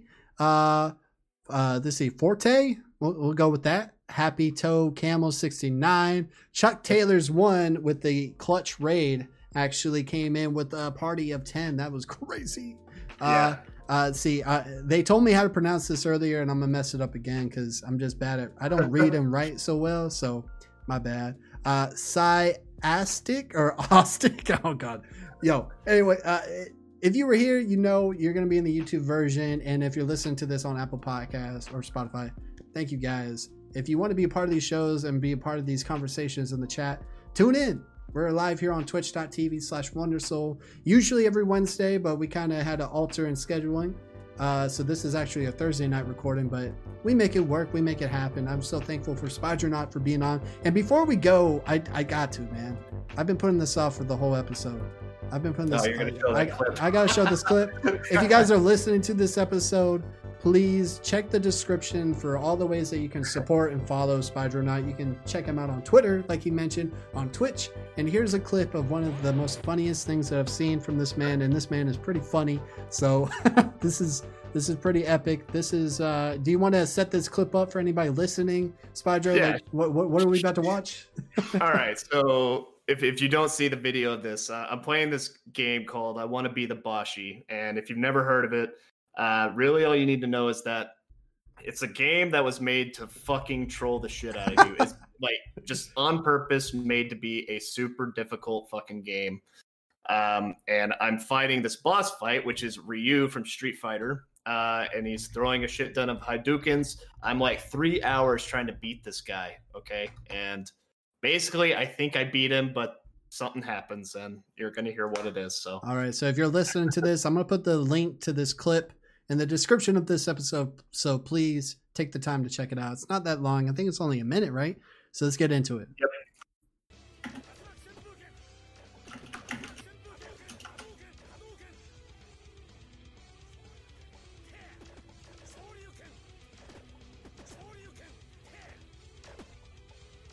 Oh my god, dude. You're so into this, dude. I know. This part right here, I was like, no. Ah! Yeah.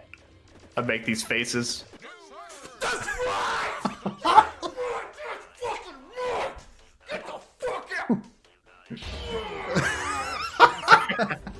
fucking died. What? oh, Spidronaut, thank you. Thank you for being part of this episode, bro. Of course, man. Thank you, It thank was- you. It So, was a lot of fun. uh, if you're if you're listening to this, thank you. If you're watching this, thank you. If you're in the stream, thank you. Till next time. Thank you for listening to Wonder Soul. Connect with the podcast through social media. Follow us on Twitter and Instagram. Search Wonder Soul. If you enjoyed this episode, please share, rate, and review. You can find us on YouTube and Twitch. We appreciate your support. Wonder Soul hopes you have yourself a good day.